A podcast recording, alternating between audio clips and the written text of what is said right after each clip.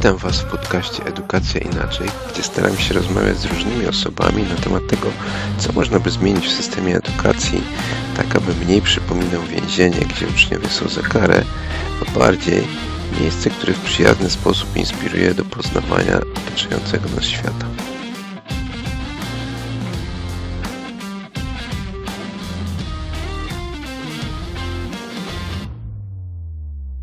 Cześć, dzisiaj mam okazję porozmawiać z Tomkiem Tokarzem. E, Tomku, zechciałbyś nam się przedstawić swoimi słowami? E, Witam wszystkich bardzo serdecznie. Jestem mm, teoretykiem praktykiem edukacji. E, Zajmuję się promowaniem sprawdzonych, fajnych, ciekawych, inspirujących modeli e, edukacyjnych, no a poza tym mam jakieś różne jeszcze inne dodatkowe sfery działalności. Byłem em, szkoleniowcem, zajmowałem się także, no zajmuję się jakąś działalnością biznesową, tworzę teksty, piszę książki, no ale ta edukacja zawsze jest tutaj tym elementem spajającym, spoiwem moich różnych aktywności.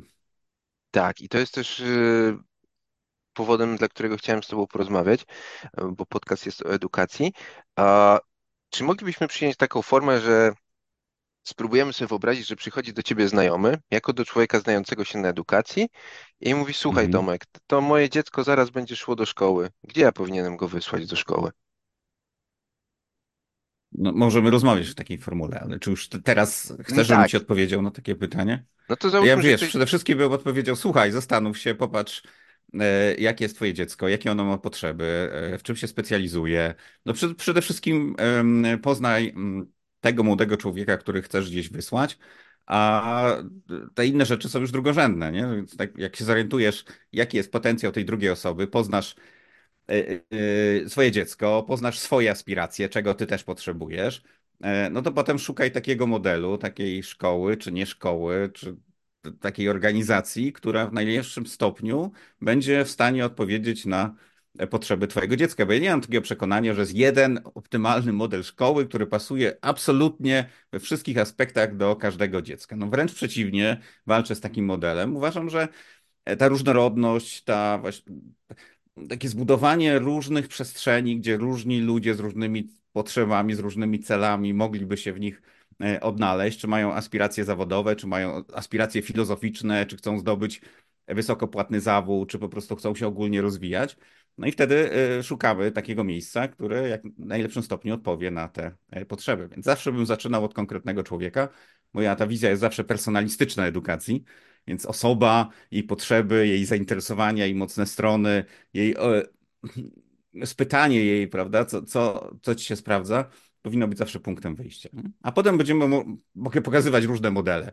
Jak, jak sobie odpowiesz, to ja mniej więcej zdiagnozujemy, jakie są potrzeby twoje, twojego dziecka, jakie są mocne strony, no to ja wyciągam menu, i tak jak model restauracyjny i mówimy, tu znajdziesz to, tu znajdziesz to, jeśli potrzebujesz tego, to w tym modelu e, znajdziesz więcej takich rzeczy, które odpowiedzą na e, preferencje twoje i twojego dziecka, nie? Więc jakby e, ja nawet kiedyś myślałem o stworzeniu takiej aplikacji, gdzie wypełniasz jakiś taki długi, długi kwestionariusz i wyskakuje ci konkretny model edukacji, konkretna szkoła, która najlepiej odpowie ci na twoje potrzeby. Nie? Tak jak jest w wielu różnych innych branżach. Są e, wyszukiwarki ubezpieczeń, są wyszukiwarki usług em, z, róż, z różnych branż, nie?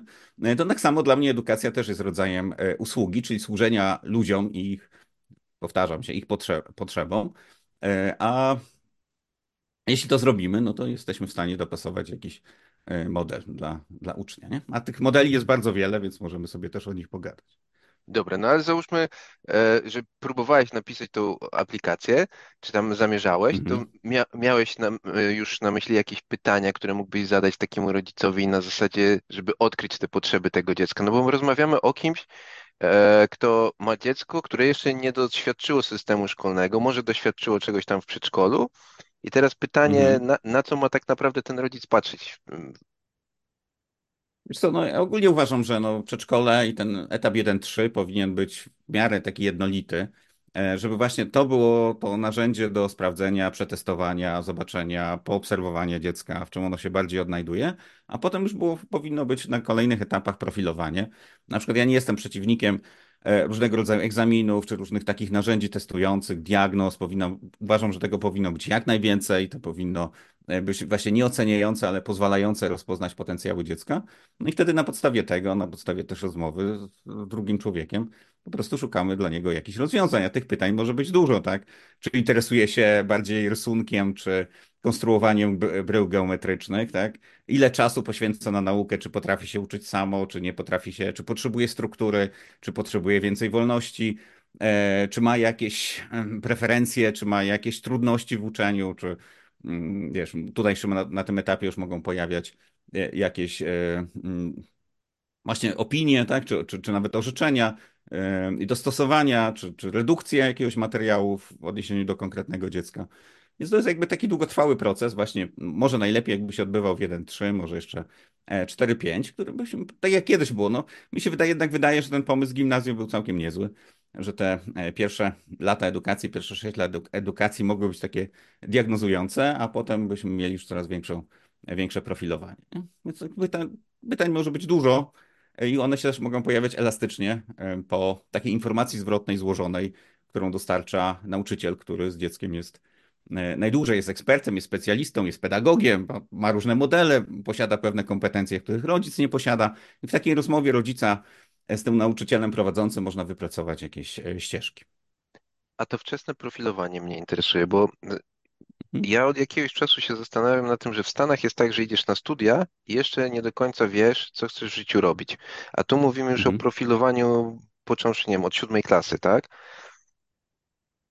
No wiesz co, no, często młodzi ludzie nie wiedzą, co chcą robić, no bo być może nie dostają takich pytań od najmłodszego e, wieku, nie? No, czym się interesujesz, co lubisz robić, nie są obserwowani, E, I potem on się uczy ogólnie wszystkiego, tak? Ma tych kilkanaście przedmiotów, uczy się, uczy, nie zastanawia się, po co to robię, nie widzi w tym większego sensu, więc ja się dziwię, że on ma 16 lat i on nie wie, co chce robić, bo nie przetestował różnych rozwiązań.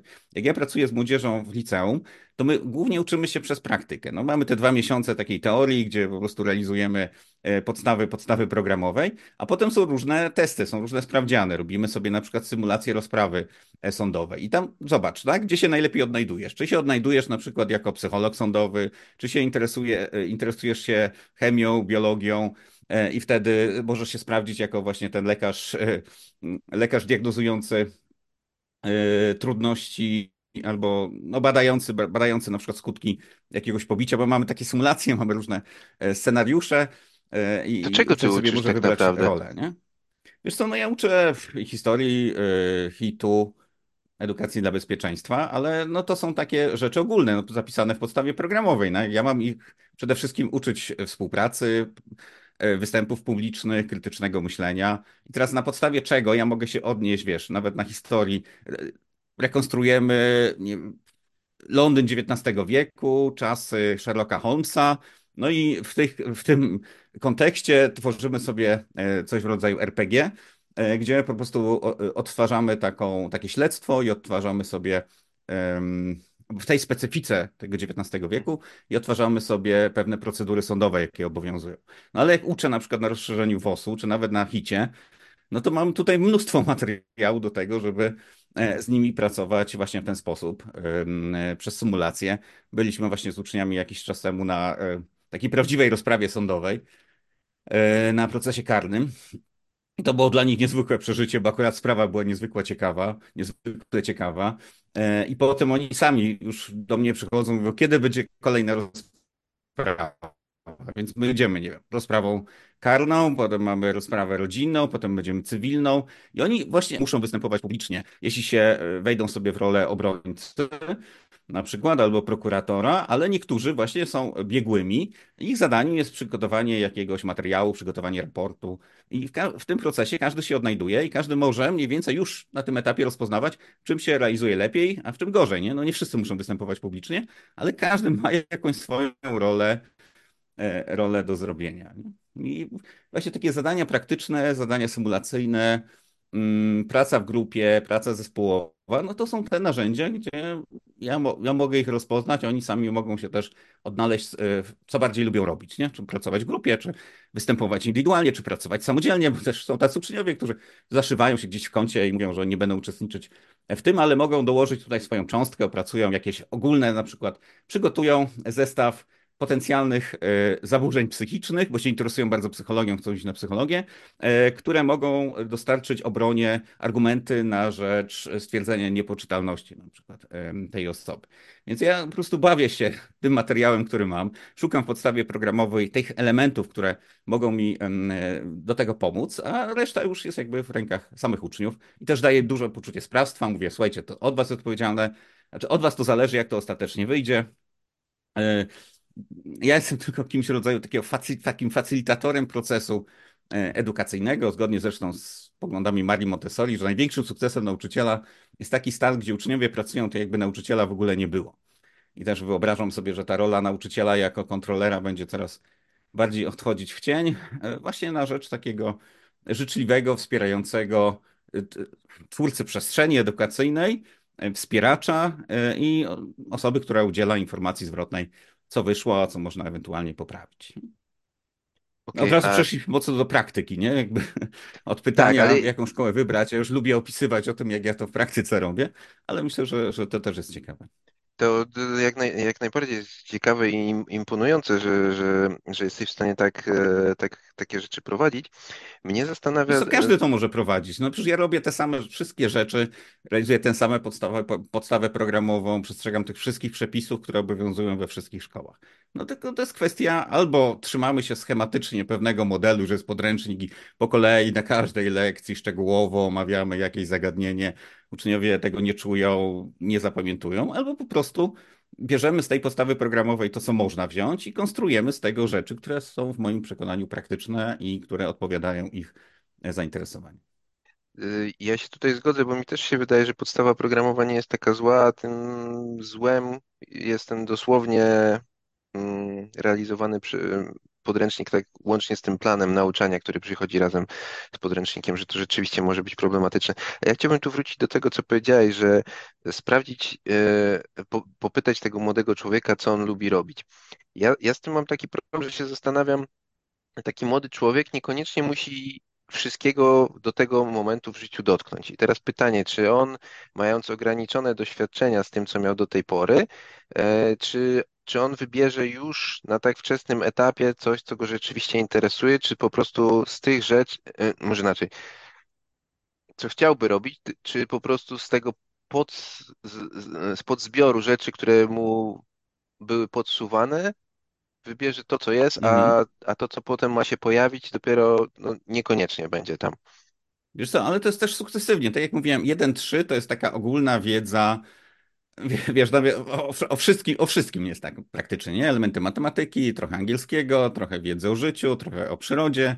No i tu już jest ten pierwszy etap, gdzie on do, do stopniu minimalnym doświadcza wszystkiego. Później mamy ten etap powiedzmy 4-6, który no, niech będą te tradycyjne przedmioty, żeby uczeń mógł się zetknąć, ale bez, bez wiesz, represji, bez kar, bez jakiejś presji sztucznej, że po prostu musisz opanować e, tutaj zagadnienia związane z mejozą, bo jak nie, to będzie ci trudno. Po prostu jest to szansa edukacyjna, tak? Chodzisz na geografię, chodzisz na historię, na matematykę, na język polski i mniej więcej się orientujesz, co ci bardziej pasuje, a co nie. Jak zdobywasz takie podstawy podstaw, nie? E, które i tak pewnie to jest większy zasób wiedzy niż ma 90% dorosłych, nie? Jakby tak rzeczywiście opanować ten materiał wymagany w 4-6, nie? Bo to, wbrew, wbrew pozorom e, takie rzeczy się zapomi dorośli zapominają. Tak, myślę, że wszyscy Zresztą rodzice, którzy mają dzieci, to... Tak. Chyba, że w edukacji domowej e, rodzic wchodzi w rolę nauczyciela, to musi się tego wszystkiego nauczyć. Nie? Ale ja sam wiem, pracując z nauczycielami, daję im zadania z innych przedmiotów niż oni uczą i też taka wiedza ze szkoły podstawowej nie jest czymś oczywistym dla nich. Więc jest ten 4-6, gdzie oni po prostu poznają wszystkie przedmioty. A potem wyżej już na przykład tak jak ja pracuję, nie? że u, nas no, uczniowie robią wszystkie przedmioty, ale powiedzmy w takim e, sensie e, programowym robią to przez 2-3 miesiące. No to zależy, każdy u nas nauczyciel ma, e, sam sobie ustala mniej więcej ile czasu poświęca na tą podstawę programową, tam, tam w tym zagadnieniach szczegółowych, a ile później ma tego czasu już na zadania praktyczne na różnego rodzaju właśnie aktywizujące ćwiczenia. No bo u mnie też nie rezygnujemy z przedmiotu, tak? Dalej to jest hit, dalej to jest historia, Dalej jest to rozszerzenie z WOS-u, tylko po prostu realizujemy tę część praktyczną podstawy programowej. Tak? To, co jest zazwyczaj pomijane, czyli preambułę i te zadania e, ogólne, tak zwane. Tak? E, ale mogę je robić na podstawie zagadnień szczegółowych. No i, i rzeczywiście uczeń dalej ma te trzy miesiące, znowu jeszcze może sobie um, poznać podstawy podstaw, tak? One są jakby obligatoryjne, obowiązkowe. Uczniowie zdobywają punkty, żeby sobie po prostu zaliczyć tę podstawę programową na różne sposoby. Mogą przygotować prezentację, mogą po prostu przyjść i podjąć jakąś dyskusję, mogą zrobić jakiś projekt grupowy, mogą ostateczności napisać taki jakby coś w rodzaju egzaminu klasyfikacyjnego, którego tak oficjalnie nie, nie, używam takiej nazwy, bo to jest zarezerwowane dla uczniów, którzy jakby nie mają podstaw do klasyfikacji, no ale na koniec po tych trzech miesiącach piszą jakiś sobie test i mogą też sobie zdobyć punkty. Nie, jak już mają takie poczucie, ok, przynajmniej mam tu dwa albo trzy, bo nazbierałem tyle punktów, no to już jeśli im to wystarcza, to mogą się skupić na innych przedmiotach, a na te moje przedmioty przychodzić sobie rzadziej albo no nawet na moim przedmiocie robić sobie inne rzeczy, jeśli tego mocno potrzebują, ale zazwyczaj jak to jest wciągające, no to oni się też wciągają. E, e, I to jest taka szansa, że no poznajesz, tak? Nie musisz przecież opanować e, podstawy programowej w takim aspekcie, jakbyś każdy z nich miał później iść na medycynę, nie? No, to też po co tak szczegółowo, nie? Takie elementarne rzeczy myślę, że jestem w stanie im przekazać.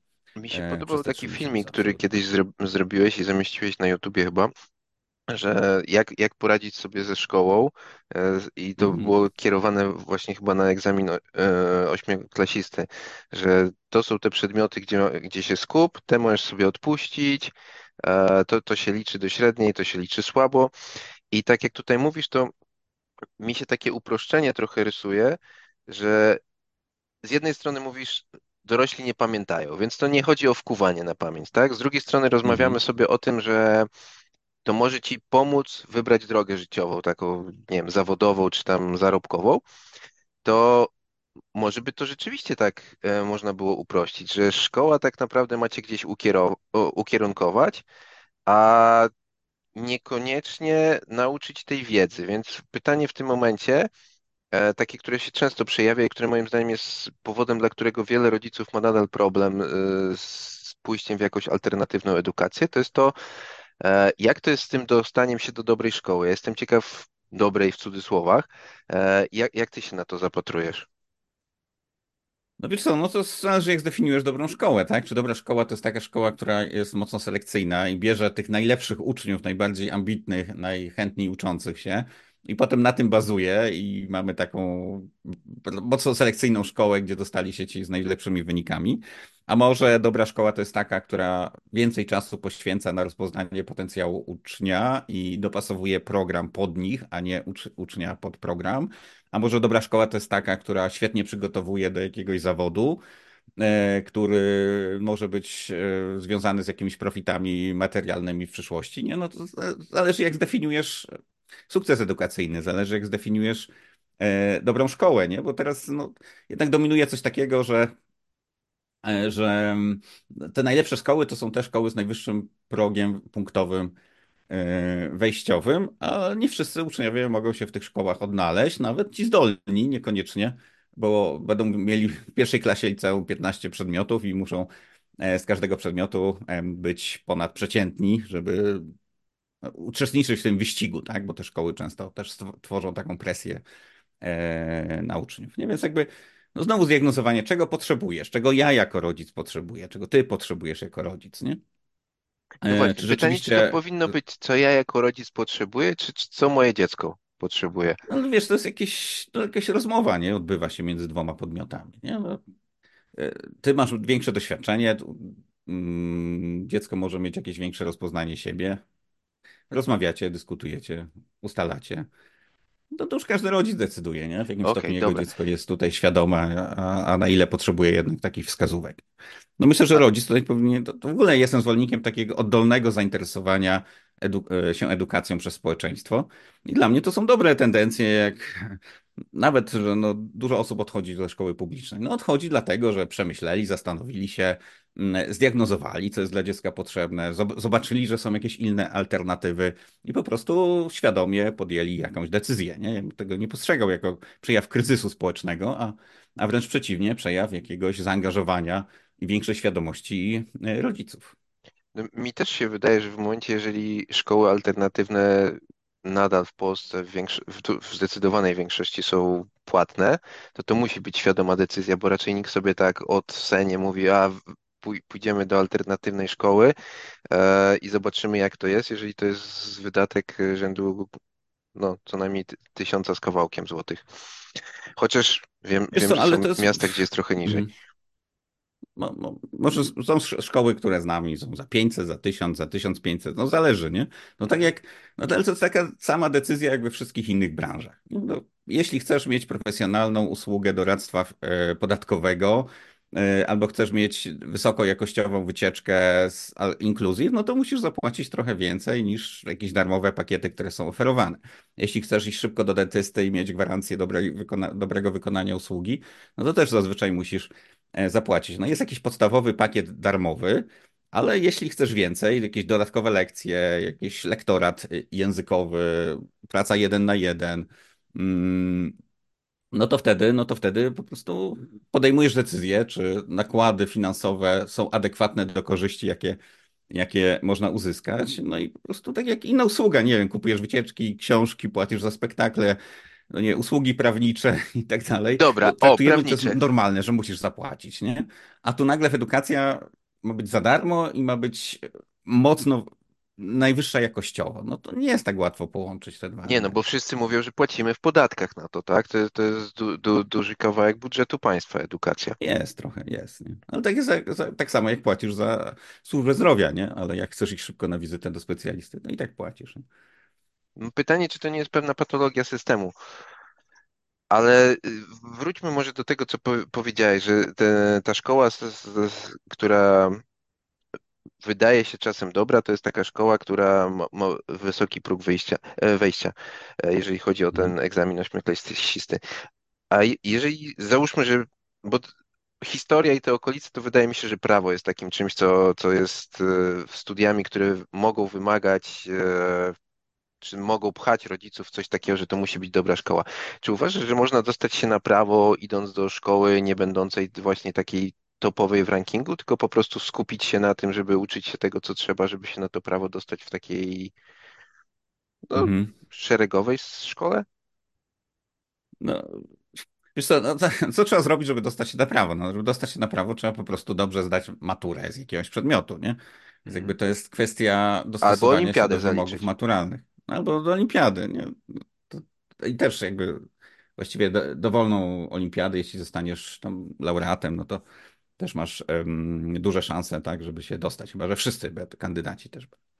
No ale, no, chodzi mi o to, że em, teraz ustalasz sobie pewne priorytety. I teraz chodzi o dostanie się na studia, czy bycie dobrze e, przygotowanym już do studiowania prawa? Bo na przykład jak patrzę na, na moich uczniów, jak u nas jest ta ścieżka trochę taka prawnicza e, jednak, no to wiesz, jak my robimy symulacje rozpraw sądowych, jak my szczegółowo analizujemy kodeks karny albo kodeks postępowania karnego, albo patrzymy w jakich sytuacjach jakie podatki mają być płacone, bo takim praktycznie, tak, żeby później na przykład zwyciężyć w takim, e, w takiej debacie czy w takiej rozprawie sądowej, no to musisz to umieć, nie? Więc to się uczysz praktyki i też możesz rozpoznać, czy rzeczywiście to prawo jest dla ciebie, e, czy nie. Na- Natomiast no, w dalszym ciągu jednak wejście na prawo jest uzależnione od wysokiego wyniku na maturze, no ale to już od ciebie zależy, ile czasu poświęcisz na uczenie się, nie?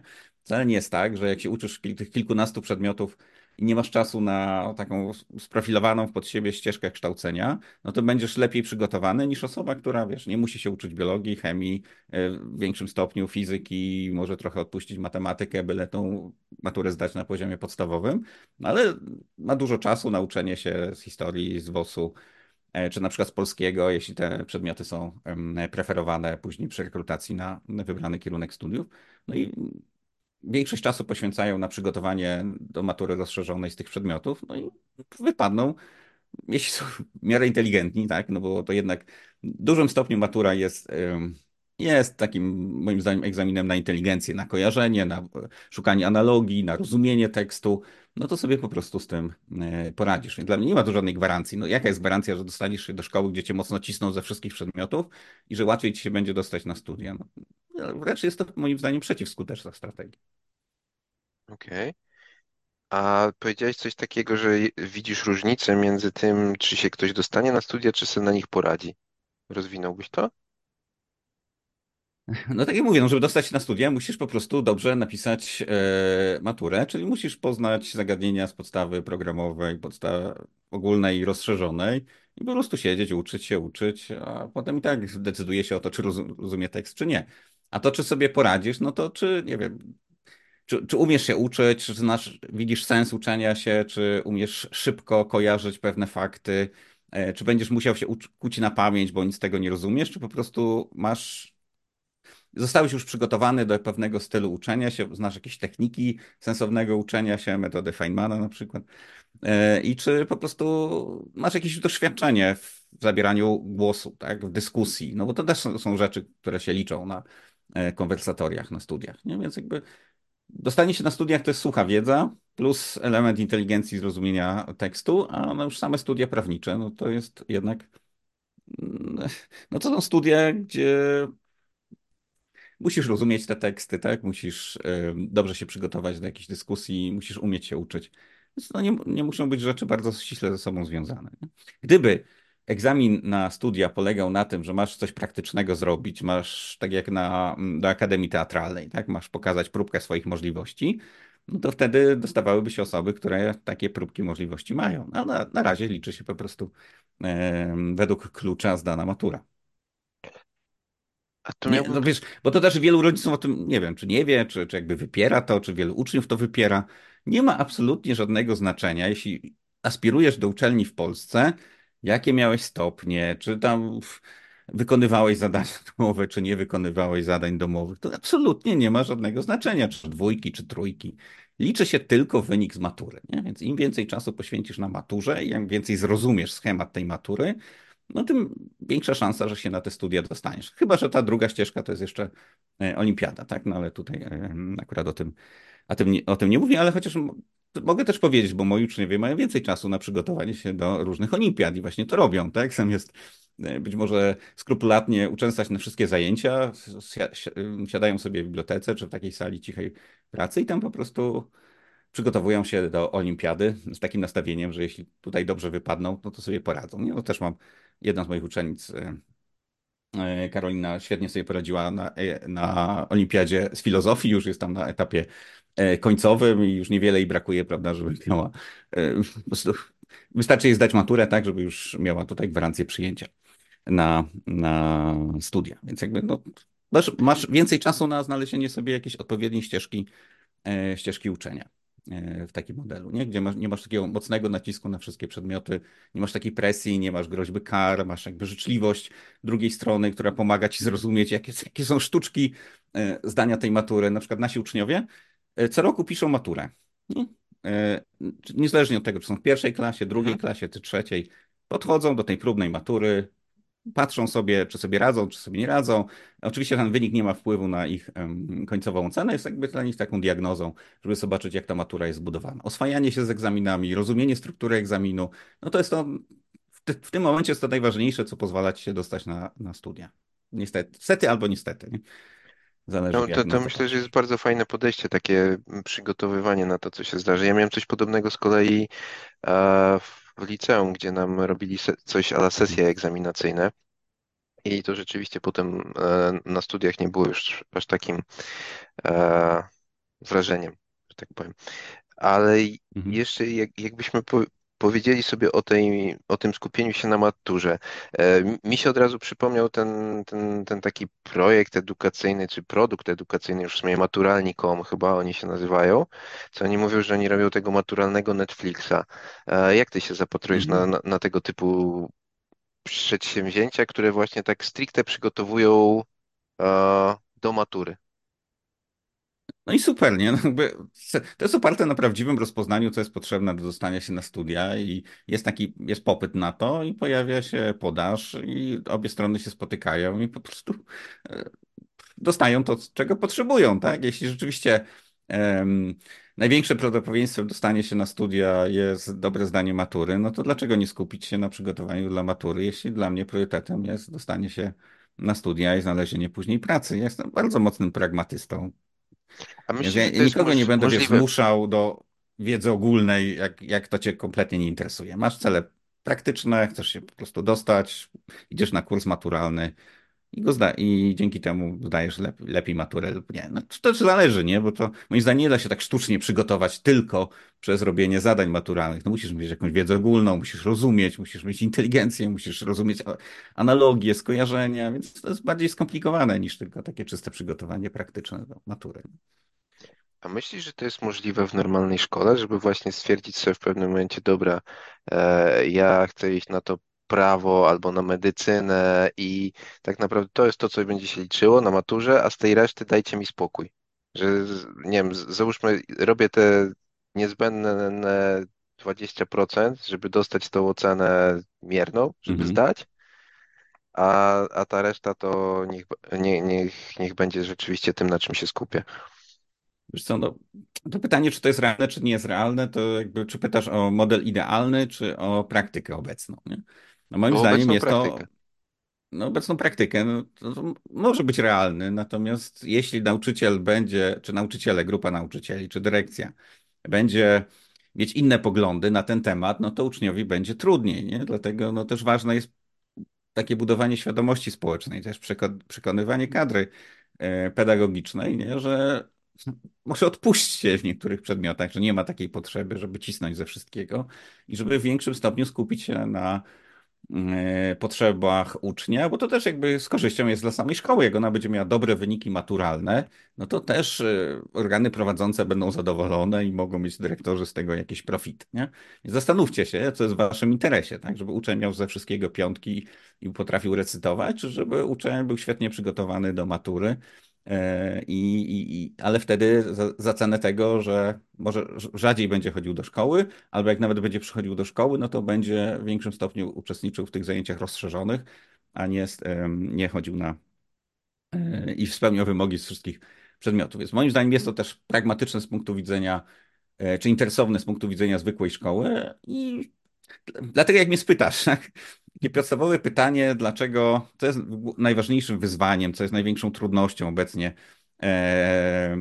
w zmianie paradygmatu szkoły, no to ja zawsze będę mówił. Nasze przekonania, wyobrażenia i schematy dotyczące tego, czym ma być edukacja, jaka jest rola ucznia, co ma robić uczeń, I to tak naprawdę blokuje samych nauczycieli w realizowaniu rzeczy, które mogły być dla nich korzystne, czy szkoły w realizowaniu tego, co mogło być dla nich korzystne. Bo dlaczego się tak upierasz, żeby uczeń był na wszystkich twoich lekcjach na przykład, tak? Dlaczego tak się upiera, żeby, no biorąc pod uwagę mój przedmiot, on potrafił wymienić bitwy Aleksandra e, Macedońskiego? Dlaczego się tak upiera, żeby on potrafił zrekonstruować założenia deklaracji praw człowieka i obywatela, nie? No, nawet jeśli to jest przydatne. Nie? No, kiedyś będzie mu to potrzebne, to sobie do tego siądzie i um, dobrze, żeby wiedział w ogóle, że coś takiego istniało. Nie?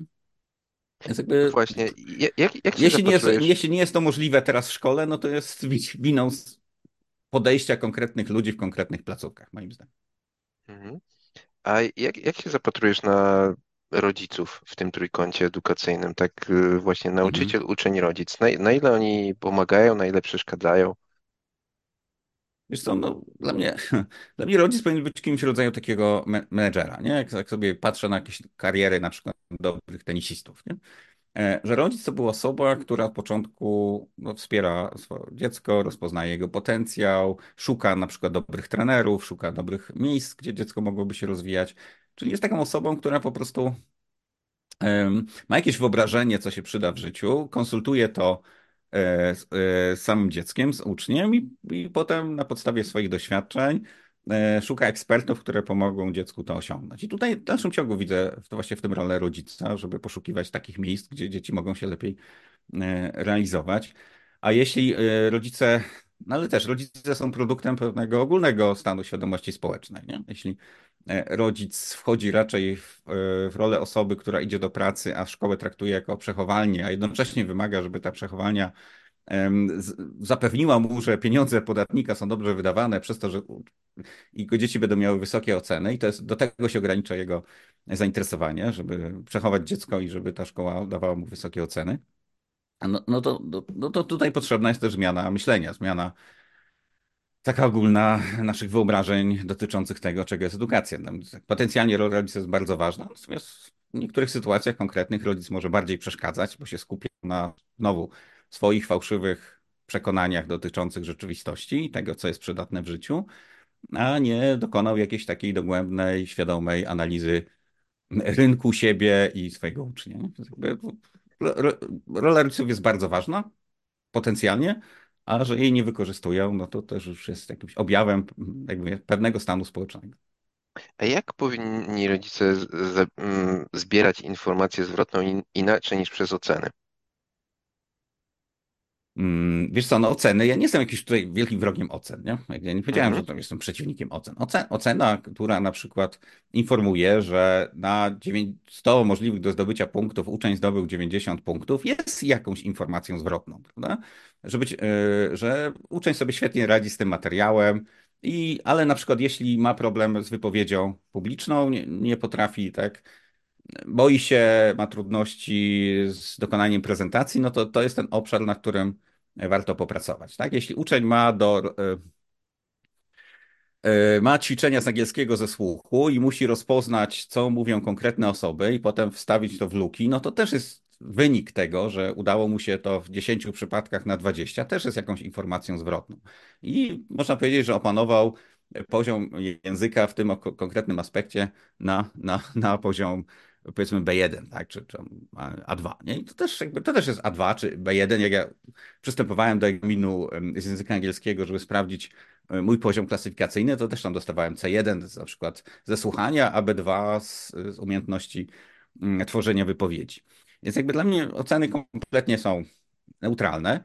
E, e, natomiast bardziej mi przeszkadza to, jaką wagę się przywiązuje do tych ocen, że one przestają być takim obiektywnym wskaźnikiem tego, na jakim etapie opanowania materiału znajduje się uczeń, e, a stają się jakimś takim rodzajem zapłaty, jakiejś nagrody, jakimś dla, dla, dla siebie samego, że dobrze wychowałem dziecko, tak? Bo moje dziecko ma same piątki, nie? I bardziej rodzicowi zależy na tym, żeby miał same piątki, niż to, żeby rozpoznać, na jakim etapie dziecko się znajduje, nie? Bo mógłby rodzic się też ucieszyć z trójki, nie? Na przykład. Fajnie, masz na poziomie dostatecznym, dostatecznie opanowałeś chemię, której nie lubisz, super, cieszę się bardzo. Nie? To jest, też może być informacją zwrotną. Nie? Może informacją zwrotną być rozmowa z nauczycielem, który mówi, Maciek jest dobry w tym i w tym, fajnie jakby jeszcze popracował nad tym, ale pracujemy nad tym. Więc jakby my też odbywamy takie rozmowy z rodzicami. Tak? Jeśli rodzic przychodzi się pyta, jak sobie Patrycja czy Karolina radzi, no to my z nim rozmawiamy, tak? Świetnie radzi sobie z tym, z tym ma jeszcze trudności, e, ale pracujemy nad tym i wiemy, w jakim stopniu można mu pomóc. Nie? Więc jakby każdy, każdy rodzaj informacji może być przydatny dla rodzica, jeśli potraktuje to jako informację, obiektywny wskaźnik pewnych postępów ucznia, a nie będzie do tego przypisywał jakiegoś mistycznego, niezwykłego znaczenia, że to jest miara jego sukcesu jako rodzica na przykład, tak? Albo że to jest jakiś rodzaj nagrody dla, za wykonywanie poleceń.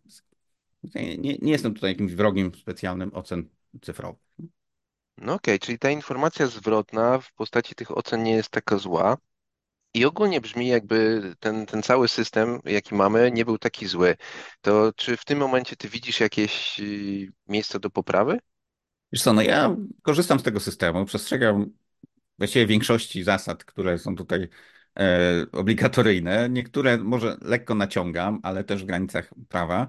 Więc z mojej perspektywy, ja na przykład jako nauczyciel czuję się osobą, która ma bardzo dużą autonomię. Ministerstwo nie narzuca tego, jak ja mam prowadzić lekcje, jak ja mam oceniać, czy mam robić kartkówki, czy nie mam robić kartkówek.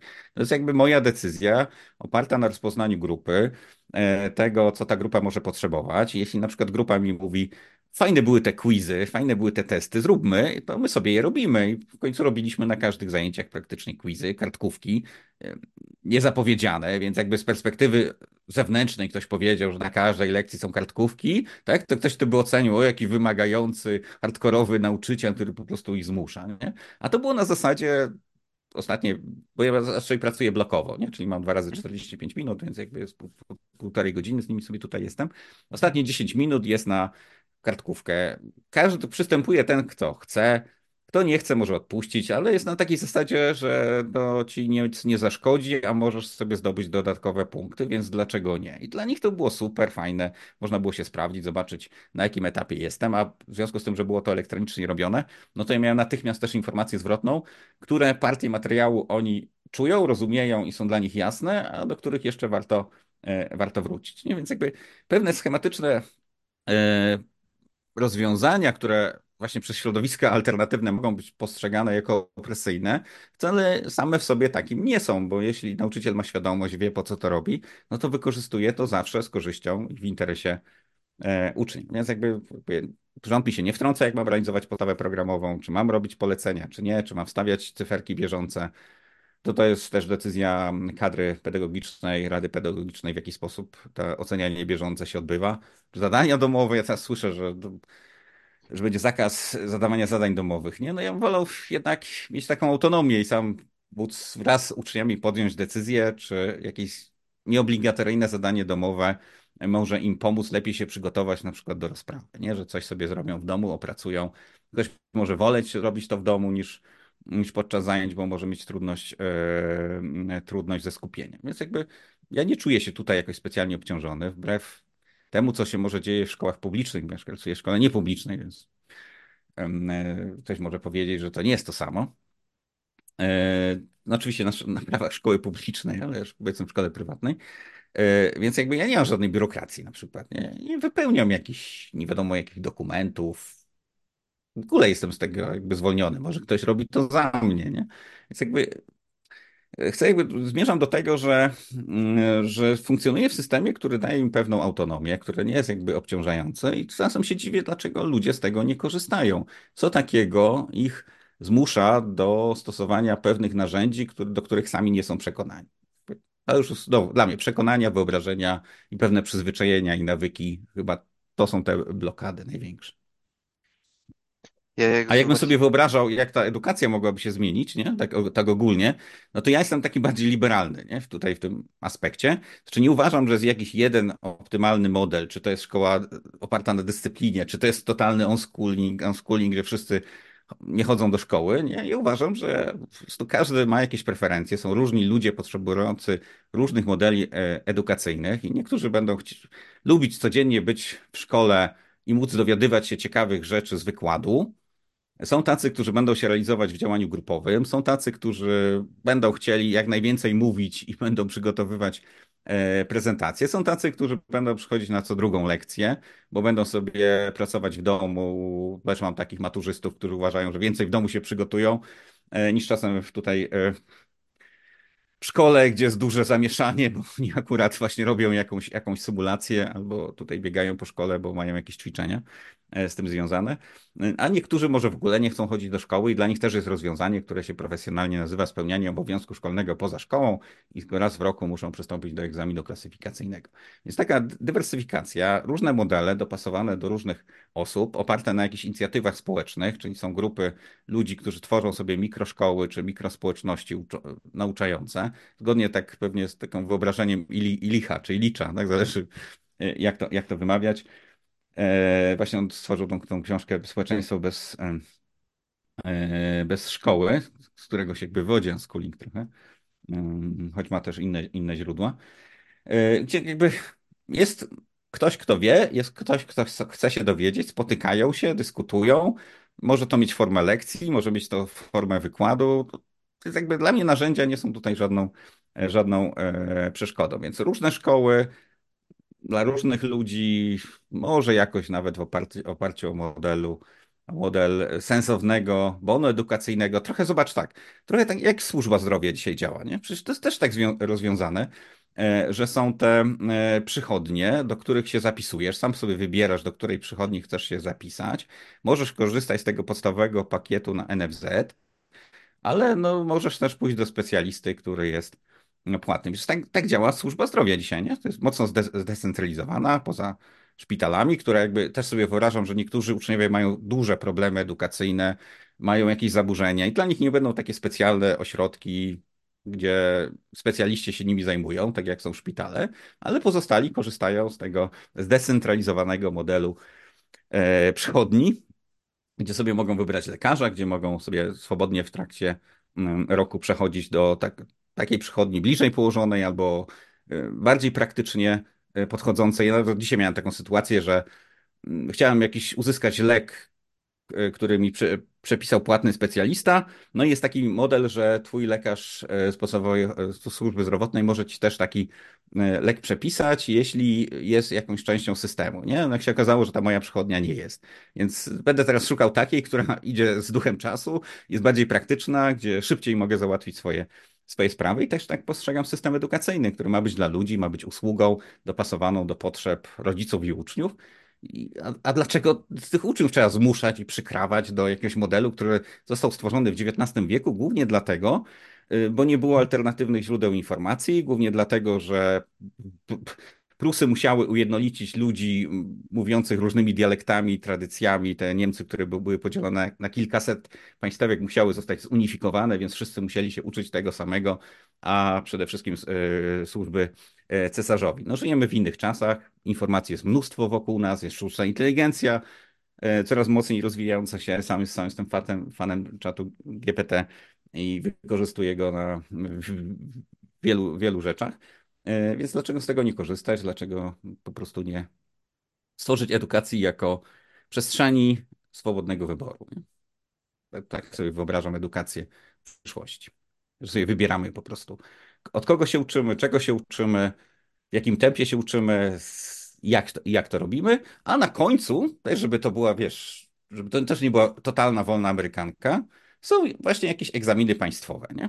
Które mogą być trudne, mogą być skomplikowane, ale sam sobie wybieram model, który uważam, że przygotuje mnie do tego egzaminu, albo nawet mogę zrezygnować z tego egzaminu, bo być może zawody przyszłości już nie będzie konieczność pójścia na studia, być może inne będą kryteria selekcji, a sam sobie decydujesz, czy podchodzisz do tego egzaminu państwowego, czy nie, a jak się do niego przygotowujesz, w jakiej szkole, mniej lub bardziej sformalizowanej, e, to już jest twoja decyzja, nie? Możesz sobie popatrzeć na wyniki, nawet jeśli to jest dla ciebie ważne. Jeśli boisz, boisz się, że zaryzykujesz i stracisz, no to patrzysz sobie, że no uczniowie po takim modelu edukacji osiągają średnio wyższe wyniki. Okej, okay, no to ja sobie do takiego modelu e, też będę, taki model sobie wybiorę.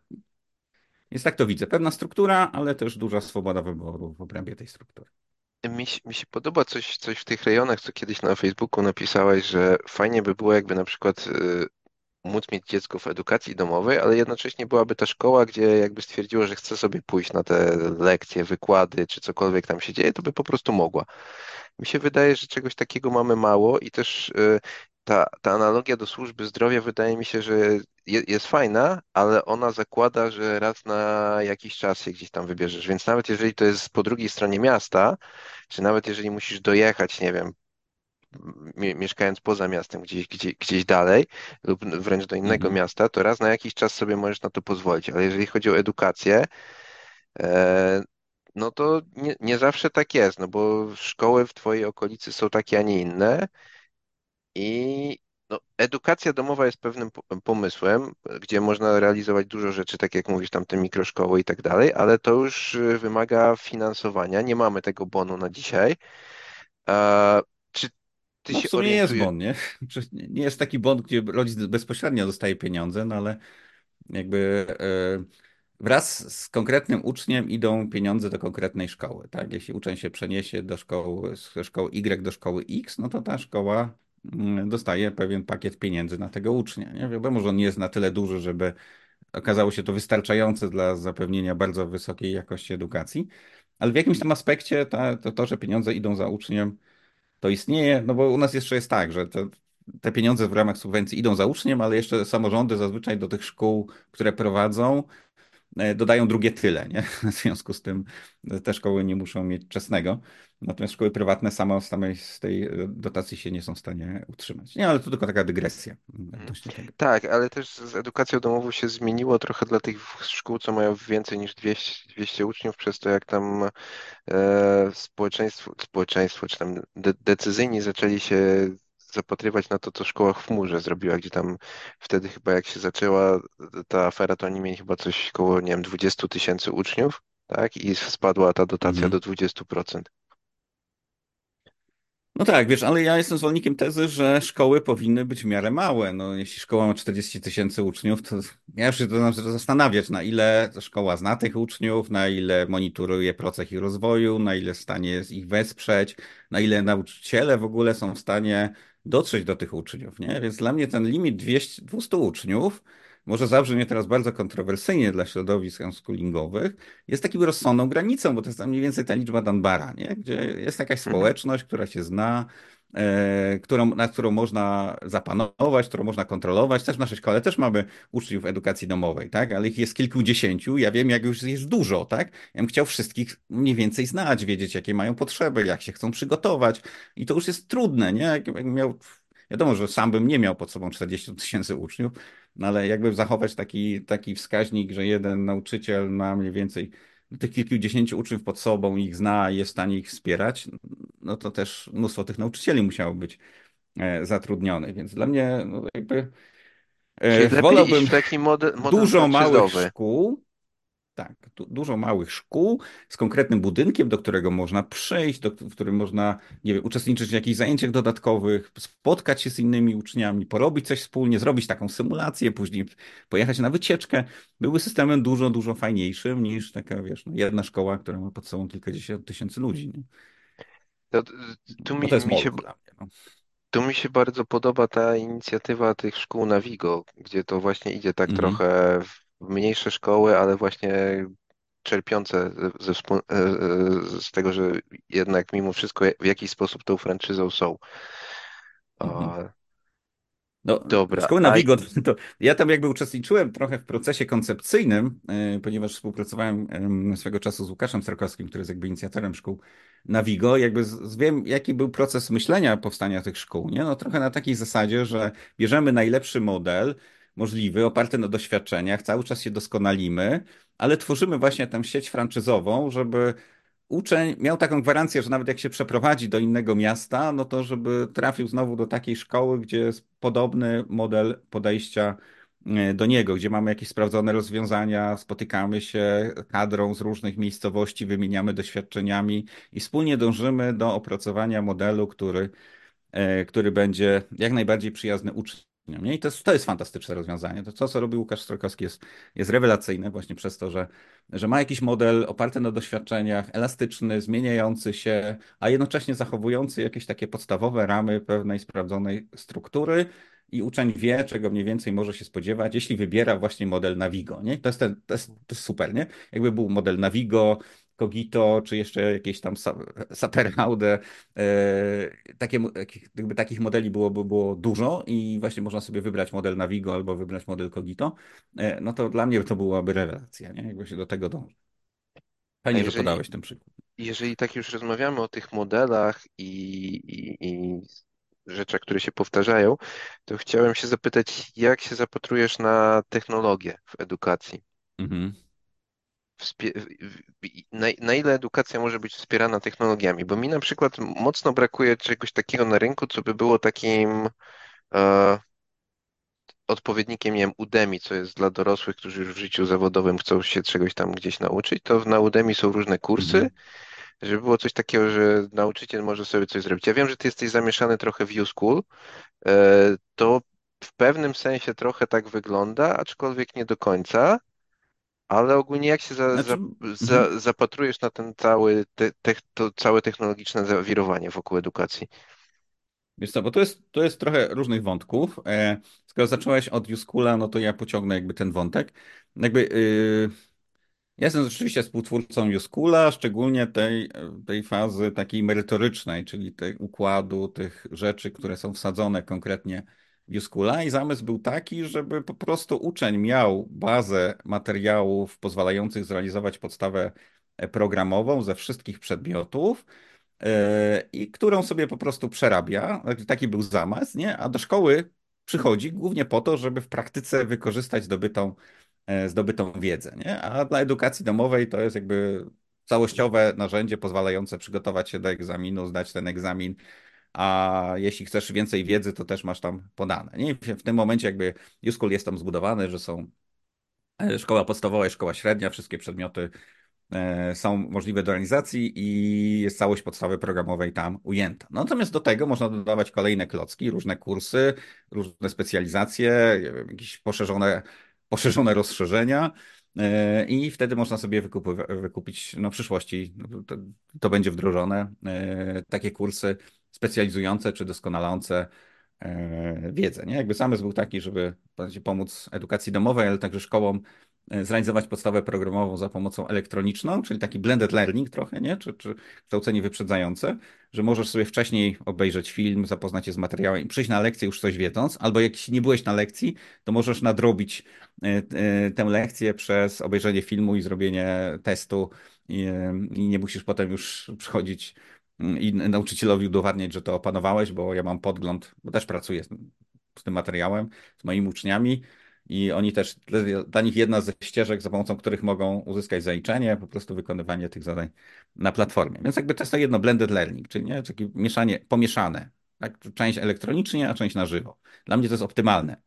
Że ja, dlaczego ja mam nieskończoność powtarzać te same treści, skoro uczeń sobie może obejrzeć filmik, a już na zajęciach my dyskutujemy, robimy symulacje, robimy debaty, wykorzystujemy tę wiedzę w praktyce. Drugim elementem do rozwoju technologii no, to jest sztuczna inteligencja, e, która w moim, e, w moim mniemaniu trochę zastąpi nauczyciela w jego tradycyjnej roli jakiego takiego przekazywacza informacji. No bo już teraz uczeń ma czat GPT, nawet sobie wykupi tą płatną wersję za 80 zł. No i co, co nam spytasz czata GPT, to on ci to zrobi, zrobi ci każde zadanie, tak?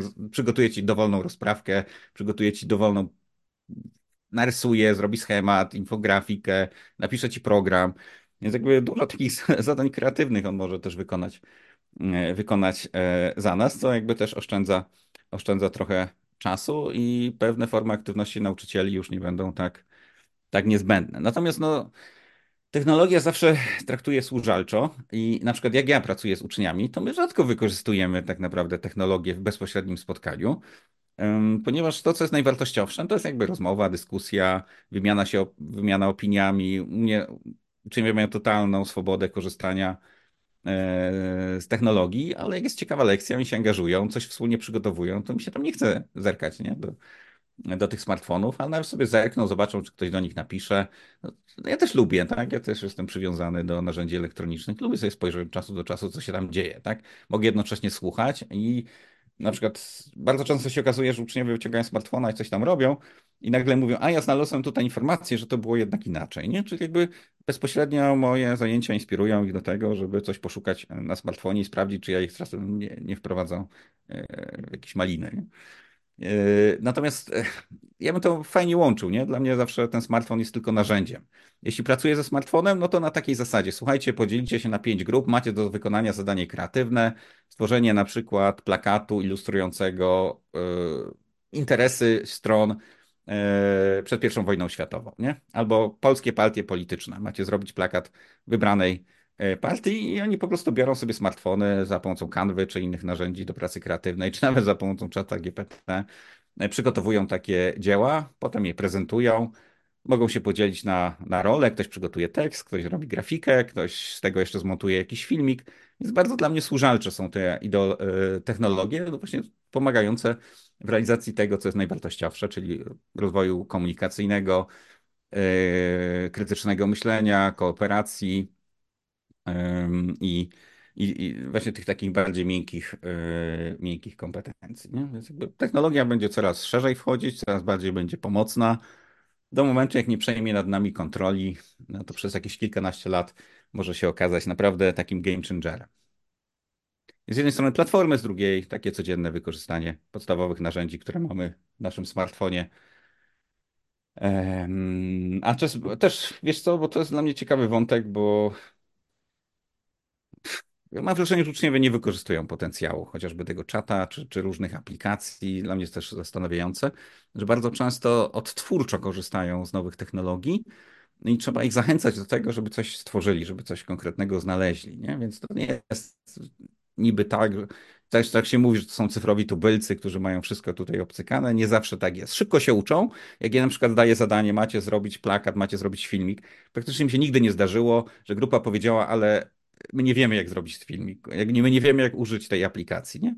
Ja mówię, jest taka aplikacja, oni się wzajemnie uczą, e, sprawdzają, testują, eksperymentują i wykonują zadanie. Nie? To jakby, ale trzeba im wcześniej powiedzieć, że jest taka aplikacja, trzeba dać im konkretne zadanie, trzeba to czasem rozpisać na etapy, trzeba dać kryteria mm, e, oceny tego projektu, czy informacji zwrotnej. Tutaj w dalszym ciągu nauczyciel będzie potrzebny jako taka osoba, która tworzy, tworzy wyzwania dla nich. Nie? E, Ja, Tutaj ja jeszcze miałem może, może taką, rzeczywiście jest to ja, potrzebne. ja miałem taką Mhm, dyskusję z, na szkole minimalnej z przymusem, nie wiem, z dwa dni temu, gdzie właśnie star, rozmawialiśmy trochę o tym, jak człowiek się uczy. E, I mhm, ja to trochę porównywałem do takiego algorytmu Dijkstry, czy tam A, A gwiazdka, e, znajdywania najkrótszej ścieżki. I tam był taki filmik mhm, pokazujący właśnie, jak ten algorytm w mieście ulicami sz- szuka przejścia od A do B. No i on robi dużo nadmiarowych sprawdzeń takich. E, Ja właśnie mhm, się kłóciłem, że nauczyciel, czy może mentor, to jest taki człowiek, do którego ja idę i mówię, słuchaj, ja chciałbym dojść do punktu B, czy możesz mi pomóc tam dojść? A, mhm, a bo to jest też ciekawe to, co powiedziałeś, że mamy te platformy i te platformy moim zdaniem tak trochę przy, przypominają takie katalogi, jak kiedyś były internetowe, że nie wiem, mhm, wyszukiwarka, ja jestem trochę starszy, i więc jeszcze się obiłem, jak Google nie był ten pierwszy, tylko był jeszcze Yahoo na początku, tym pierwszym takim. I tam było rzeczywiście, że poza tym, że mogłem sobie coś wpisać i mi znajdowało, to mi znajdowało w tym katalogu ich nim, tak jakby. Ja mogłem ten katalog też mhm, kategoriami sobie, tak jak dzisiaj na Allegro na przykład, przeglądać te, te kategorie. I teraz z drugiej strony mamy to AI, e, A- AI, tak, które nam mówi, na mhm. dowolne pytanie ci odpowiem, ale skąd ja wiem, jaki jest ciąg pytań, który mnie doprowadzi do czegoś? I, i tu ja widzę, że tu jest taka przestrzeń do pracy w edukacji, żeby rzeczywiście być w stanie jakoś tak nakierować na tą ścieżkę. I, i, jak ty się tutaj mhm. zapatrujesz na to, że o, Czy, czy to rzeczywiście jest tak, że, że to są rzeczy, które równocześnie trzeba używać? Czy możliwe jest coś takiego, że nie wiem, człowiek tylko samym czatem GPT, czy dostępem do, nie wiem, YouTube'a by się nauczył tego, co chce, czy może by się zniechęcił po drodze, bo po prostu by poszedł w jakieś tam ścieżki, które go nigdzie nie zaprowadzą? Słuchaj, to jest bardzo, bardzo ciekawe, co teraz powiedziałeś, bo rzeczywiście mi się wydaje, że to, że mi dość sprawnie idzie korzystanie z tych nowoczesnych rozwiązań, jest jakby pochodną tego, że ja wiem, co chcę znaleźć, tak? Że ja wiem, jakie zadać pytanie, że ja już mniej więcej wiem, w jakim, w jakim, w jaką stronę dążę. E, Powiedziałeś, że te, te technologie mogą właśnie mm, pomóc nam dotrzeć do punktu A e, z punktu że nauczyciel jakby pomaga nam dotrzeć z punktu A do punktu B. Dla mnie te technologie pozwalają mi, właśnie bardziej technologie pozwalają mi dotrzeć z punktu A do punktu B, natomiast nauczyciel jakby jest osobą, która pokazuje, że warto iść do punktu B, nie? Że jakby pokazuje ci, że w ogóle jest coś takiego jak punkt, e, punkt, e, do którego masz dążyć, nie? Jakby rozszerza ci horyzonty, zarysowuje ci jakieś ścieżki, nie? Bo on ci rozrysuje jeśli mu zadasz pytanie, jak, się, jak dotrzeć e, z Warszawy do Pragi, no to ci czat GPT doskonale to wszystko roz, rozrysuje, nie? Ale pojawia się pytanie, dlaczego ja właściwie miałbym jechać do tej Pragi, nie? Nie, nie, my, I, i my od, my od to na troszeczkę zaczyna. My to na troszeczkę No. innej płaszczyźnie robiliśmy i tam było na przykład coś takiego, że punkt A to jest, y, gdzie ja jestem z moją wiedzą dzisiaj, Mhm. a załóżmy Mhm. punktem B jest, y, zobaczyłem sobie filmik na YouTubie, gdzie ktoś coś drukuje 3D i widziałem, że tak powiem, że możesz sobie wydrukować, taki skrócony. I mówię, o, fajnie, Mhm. chciałbym umieć nauczyć się drukować takich rzeczy samemu. I teraz mogę pójść do człowieka, który mnie przeprowadzi przez tą ścieżkę i mi pokaże, jak dojść do tego, że ja będę umiał sam ten wydruk zrobić, a mogę też siąść do tego YouTube'a czy do, do czata GPT i zaczynać za, za, e, pytać. Dobra, chciałbym się nauczyć drukować 3D, co powinienem wiedzieć? I bo, bo, bo, bo, bo. Mhm. Jak, jak tutaj widzisz, co, to... ja, ja teraz tak robię, nie? Że ja jest, mam wrażenie, że jestem na takim etapie, nie wiem, świadomościowym czy intelektualnym, że ja do tego już nie potrzebuję większości człowieka, nie? Mhm. E, że jeśli nawet znajdę na YouTubie, wpiszę w czacie GPT, mam taki aparat pojęciowy, który mi pozwala jakby rozpoznać, czy to jest dobra ścieżka, czy to nie jest dobra ścieżka. Natomiast wyobrażam sobie, czy, czy jestem przekonany, że w odniesieniu do uczniów, gdzie jeszcze ta kora przedczołowa, czy ba- bagaż doświadczeń, czy bagaż informacji, które posiadają, jest, jeszcze nie jest tak mocny, e, i wtedy ta rola dorosłego przewodnika, eksperta może okazać się przydatna. Ale z drugiej strony zobacz, jak oni, jak oni się uczą teraz. No, oni się uczą w dużej stopniu z YouTube'a i bardzo wiele rzeczy, które potrafią w dziedzinie technologii, uczą się od swoich rówieśników na YouTubie albo z jakichś scenariuszy i nie potrzebują do tego e, dorosłych. Nie? No, nikt, żaden dorosły ich nie uczył grać w grę na przykład. Żaden dorosły nie, zazwyczaj nie uczył ich, jak uruchomić e, te różne narzędzia streamingowe. Mm, jak e, wykorzystać, nie wiem, Pixlr czy, czy, czy do stworzenia jakiegoś dzieła graficznego. Nie? To oni się trochę już tak uczą za, za pomocą algorytmów, za pomocą pewnych schematów. Oczywiście te filmiki na YouTubie czasem no, przygotowują żywi ludzie. Teraz jeszcze przygotowują żywi ludzie. Może w przyszłości to czat będzie wszystko robił. Ale tutaj się zastanawiam właśnie, na ile w takim typowo narzędziówce jeszcze będzie potrzebny nauczyciel, a, a na ile on będzie bardziej potrzebny jako inspirator, jako wzmacniacz, jako osoba, która mówi, że warto, która pomoże uczniowi wykorzystać jego mocne strony. Nie? Bardziej go widział nie jako rzemieślnika, tylko takiego jak starożytny pedagog. Nie skąd się wzięła nazwa pedagog? No to był ten wyznaczony przez ojca rodziny, e, zazwyczaj niewolnik, czy, czy jakiś przyjaciel rodziny, e, który e, odprowadzał ucznia na lekcje, czuwał nad tymi lekcjami, jeśli miał też prawo kary tak, wobec ucznia, który się nie uczył, ale ogólnie był takim towarzyszem, nie? takim wspieraczem pajdogogos, ten, który prowadzi ucznia. I to nabrało tego charakteru bardziej metaforycznego dzisiaj. E, więc taki wspieracz, e, który zna się na jakimś zagadnieniu, albo z jednej strony taki wspieracz, który ogólnie cię prowadzi, a z drugiej strony właśnie może taki specjalista od jakichś wąskich mm, kwestii, który ci to jeszcze bardziej precyzyjnie wytłumaczy. No bo ludzie uczą się, lubią się uczyć od innych ludzi. Nie? I w dalszym ciągu jednak zapisujemy się na kursy językowe do żywych ludzi, a nie tylko korzystamy z aplikacji no bo dochodzi do, ten, do tego ten element jeszcze takiego wzmacniania i motywowania przez drugą osobę. Tak, je, jest kilka takich rzeczy, gdzie właśnie człowiek jest jeszcze ważny, typu nie wiem, na przykład nauka muzyki mi wpada do głowy, gdzie, mhm. gdzie jest tak rzeczywiście, że szukamy kogoś, kto nam z tym instrumentem fizycznym jakoś tak pokaże, niekoniecznie z tego YouTube'a to się wszystko uda. Aczkolwiek mhm. ja, ja też widzę du, du, duży, mm, tak jakby dużą funkcję może nie tyle YouTube'a, co możliwości szerzenia filmików. Jakieś ze znajomymi rozmawiałem e, o tym, jak, jaka właśnie taka zmiana technologiczna najbardziej wpłynęła na nasze życie i jest największym przełomem, to kolega powiedział właśnie YouTube. I ja tak powiedziałem, no Mhm. ale YouTube, czemu YouTube? On mówi, no kurde, kiedyś jak chciałeś zobaczyć, jak coś się robi, to musiałeś znaleźć albo książkę, w której to jest napisane, albo musiałeś znaleźć człowieka, który to jest, a dzisiaj wyciągasz ten telefon, włączasz tego YouTube'a i nawet on, on przypomniał czasy des deskorolkowe i mówi, jak chciałeś zobaczyć trik na deskorolce, no to jak ktoś ci miał to opowiedzieć, to ni cholery nie wiedziałeś jak. Jak gdzieś to pchałeś się do jakiegoś Mhm. VHS-a, który to miał, to już byłeś do przodu. Jak znalazłeś człowieka, który to potrafił zrobić, to jeszcze lepiej. Ej, I to jeszcze lepiej, moim zdaniem, jeszcze troszeczkę istnieje, bo ta, ta fizyczność taka jakaś, gdzie ktoś jeszcze ciebie zobaczy, masz tą informację zwrotną, może czat GPT niedługo będzie mógł to zrobić, że nagram mu, jak ja coś robię, nie Mhm. wiem, na tej gitarze, a on mi powie to i to robisz źle, bo to jest to, co ten człowiek może e, zrobić. Podobnie myślę z drukiem 3D byłoby tak samo. Robię według Mhm. instruktarza, coś idzie źle, mogę iść w te komentarze, mogę się zniechęcić, ale jeżeli mam tego człowieka obok, który wie, jak tą ścieżkę przejść, no to on mówi, dobra, słuchaj, tutaj może skup się na tym. Mhm. Wiesz co, ja, ja na przykład 90% y, informacji, którymi się posługuję także na zajęciach, czerpię z YouTube'a. Szczególnie jeśli to są zagadnienia takie mega nowe, gdzie jeszcze nie ma nie wiem, literatury opracowanej. Nie? Jak był atak Hamasu na, na Izrael, no to gdzie, skąd ja miałem pozyskać informacje, co się tam realnie wydarzyło, jakie czynniki były zamieszane? No odpalałem sobie po angielsku jakieś filmiki na bieżąco tworzone przez ekspertów, specjalistów od Bliskiego Wschodu.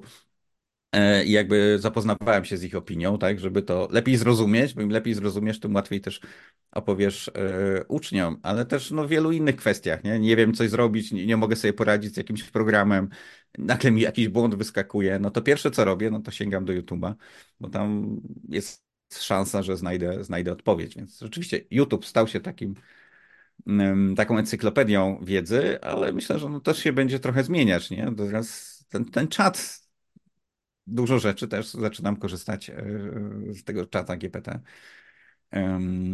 z tej wersji płatnej, który no może, wiesz, no, na bieżąco tak szybko nie odpowiada, no ale przy takich standardowych pytaniach, jak mu zadam, e, nie wiem, różnicę między tym, tym, tym i tym, to on mi w miarę precyzyjnie, dość szczegółowo e, na to odpowiada. Ja jestem jeszcze w stanie kompetencyjnie ocenić, że on to robi w miarę dobrze, nie? Może te wcześniejsze wersje 3.0 halucynowały i miało dużo błędów, ale to po prostu z miesiąca na miesiąc staje się coraz bardziej E, zaawansowane i przydatne. Nie?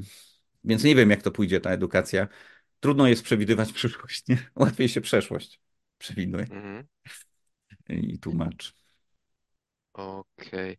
M- My się powoli zbliżamy tak już do końca, bo że masz mniej czasu. tak, ale mogę jeszcze zostać, bo tutaj miałem coś zrobić, ale, ale O, mogę, to do 21.45 nawet mogę, mógłbym o, zostać, jeśli o to potrzebujesz. To to byśmy o tym unschoolingu mogli pogadać jeszcze, nie? Właśnie, bo ja, ja, ja chciałem tutaj, jeżeli byłby czas, zahaczyć o to. Na, e, Mhm. bo ja widziałem też filmik z tobą, e, taki, gdzie opowiadałeś o motywacji wewnętrznej. I coś, co często jest stawiane jako takie, mm, nie wiem, zaleta szkoły, to jest coś takiego, że jednak mimo wszystko dorośli czasem mówią, że to e, motywuje dzieci do nauki, tak? E, Mhm. Jakiej z kolei też miałem e, dyskusję z pewną dyrektorką szkoły, która mi powiedziała, że no, motywacja wewnętrzna, no to akurat o jakiejś pracy projektowej sobie rozmawialiśmy. Ona mi powiedziała, e, motywacja wewnętrzna jest tak u 10% dzieci, resztę trzeba cisnąć. I tego nie Mhm. obejdziesz.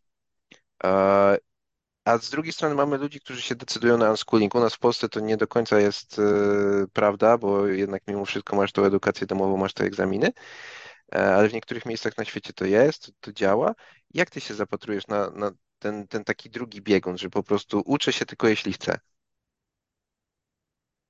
E, No wiesz, no to jest skomplikowane zagadnienie, bo teraz albo zależy jaki paradygmat przyjmiemy, nie? Jeśli przyjmiemy paradygmat taki społeczny, że w interesie przetrwania ludzkości, cywilizacji jest to, żeby ludzie byli wyposażeni w podstawową wiedzę, która pozwoli im się komunikować, znają języki i w sytuacji zagrożenia są w stanie zbudować coś wspólnie, no to no pojawia się tutaj taki, taka pokusa ich przymuszenia jednak do opanowania pewnych kompetencji, pewnych informacji, które one w danym momencie nie postrzegają jako wartościowe i sensowne, nie? Bo ich poziom rozwoju umysłowego jeszcze jest e, za mało zaawansowany. Nie? Kora przedczołowa odpowiedzialna za myślenie długofalowe i rzeczywiste rozpoznanie e, przydatności czegoś w dłuższej perspektywie, no to jest około 25 rok życia, kiedy to się w pełni rozwija, więc takiego, takiego 10 czy 15-latka, no trudno y, trudno z nim nawiązać dialog na takiej zasadzie, słuchaj, ucz się tego, bo w moim głębokim przekonaniu to ci się przyda za 20 lat, nie? To jest totalna abstrakcja dla niego, nie? On musi czuć, że mu się to przydaje tu i teraz. Znaczy, jakby trzy elementy są potrzebne, żeby on się zaczął uczyć, nie? Musi mieć poczucie, że to jest mu przydatne tu i teraz do osiągnięcia jakiejś korzyści.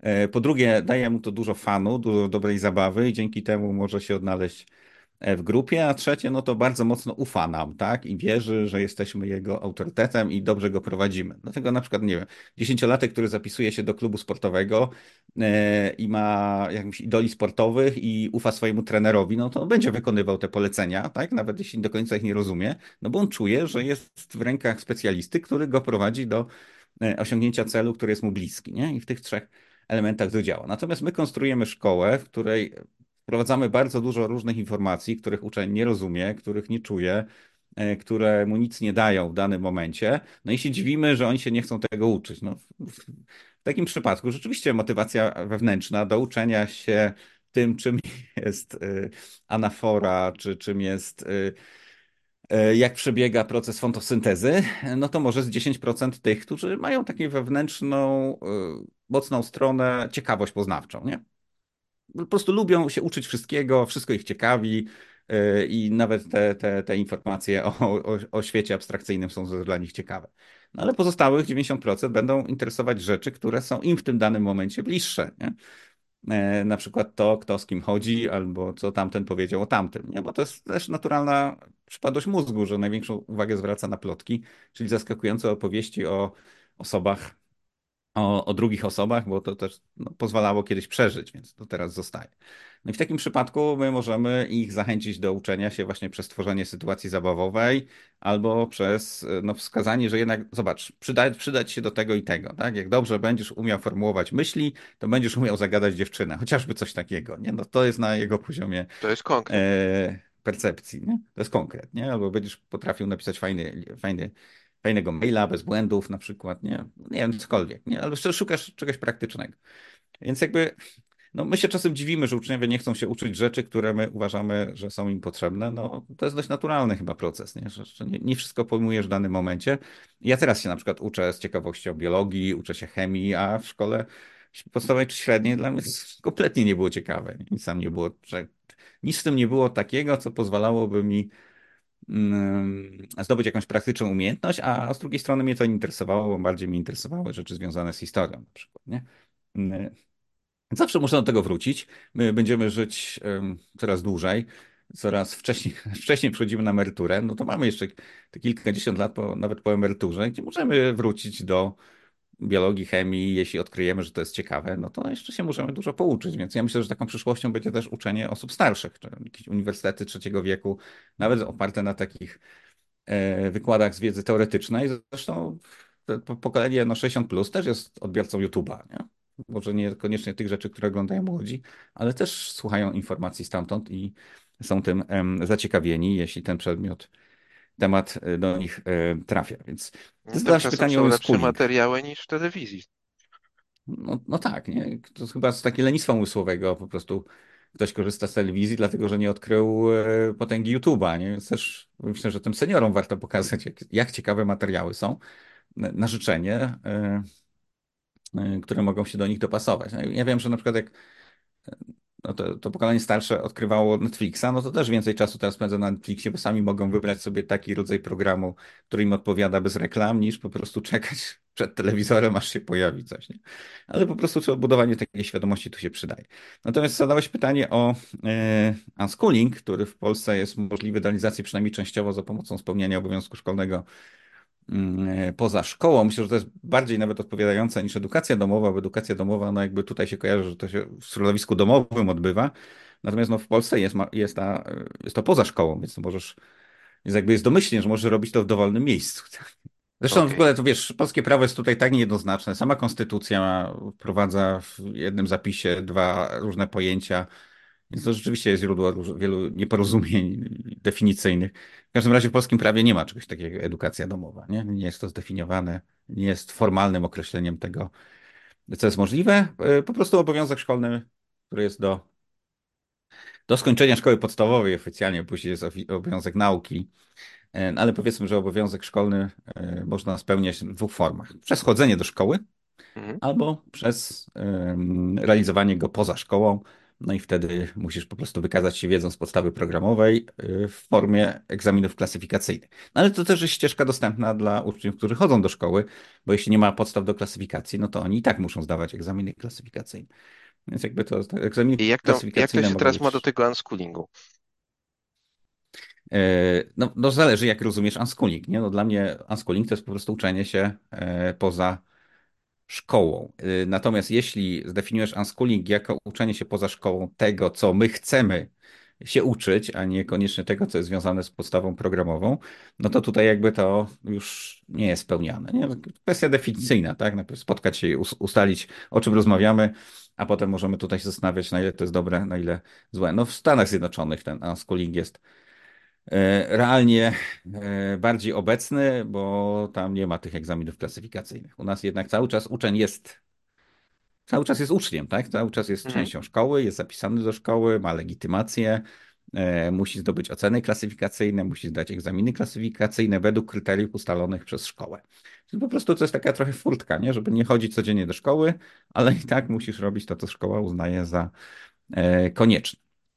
Więc nie wiem, w takiej formie tutaj w Polsce stuprocentowego unschoolingu nie ma, a to spełnienie obowiązku szkolnego poza szkołą stało się taką puszką, właściwie bez kształtu i, i, i dna, gdzie wrzucane są osoby mające różne motywacje, tak? Bo dlaczego teraz uczniowie czy ich rodzice przechodzą na spełnianie obowiązku szkolnego poza szkołą? Z różnych motywacji. tak?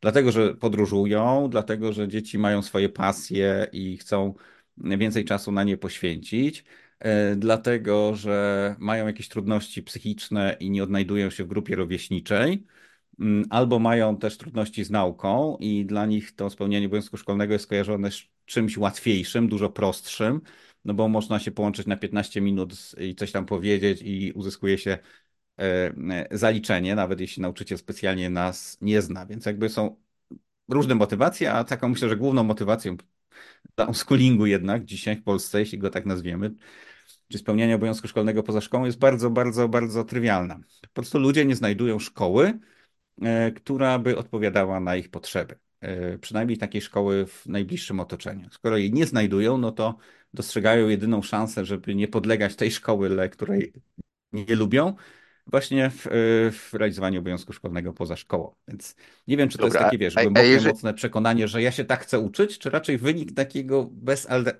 poczucia bezalternatywności. Czyli bardziej takie na zasadzie wiem, czego nie chcę, ale nie wiem, czego chcę, więc Mhm. biorę to. Dobra, ale jeżeli byśmy e, z unschoolingu tak skoczyli w szkoły demokratyczne, bo one to najczęściej są tutaj wymieniane w, momencie, jeżeli mówimy o unschoolingu. E, Jak twoim zdaniem jest z, z edukacją demokratyczną w Polsce? To działa? Dzieciaki mają tam motywację? Wiesz co, no to znowu musiałbyś zdefiniować, co tak naprawdę rozumiesz przez szkoła czy edukacja demokratyczna, nie?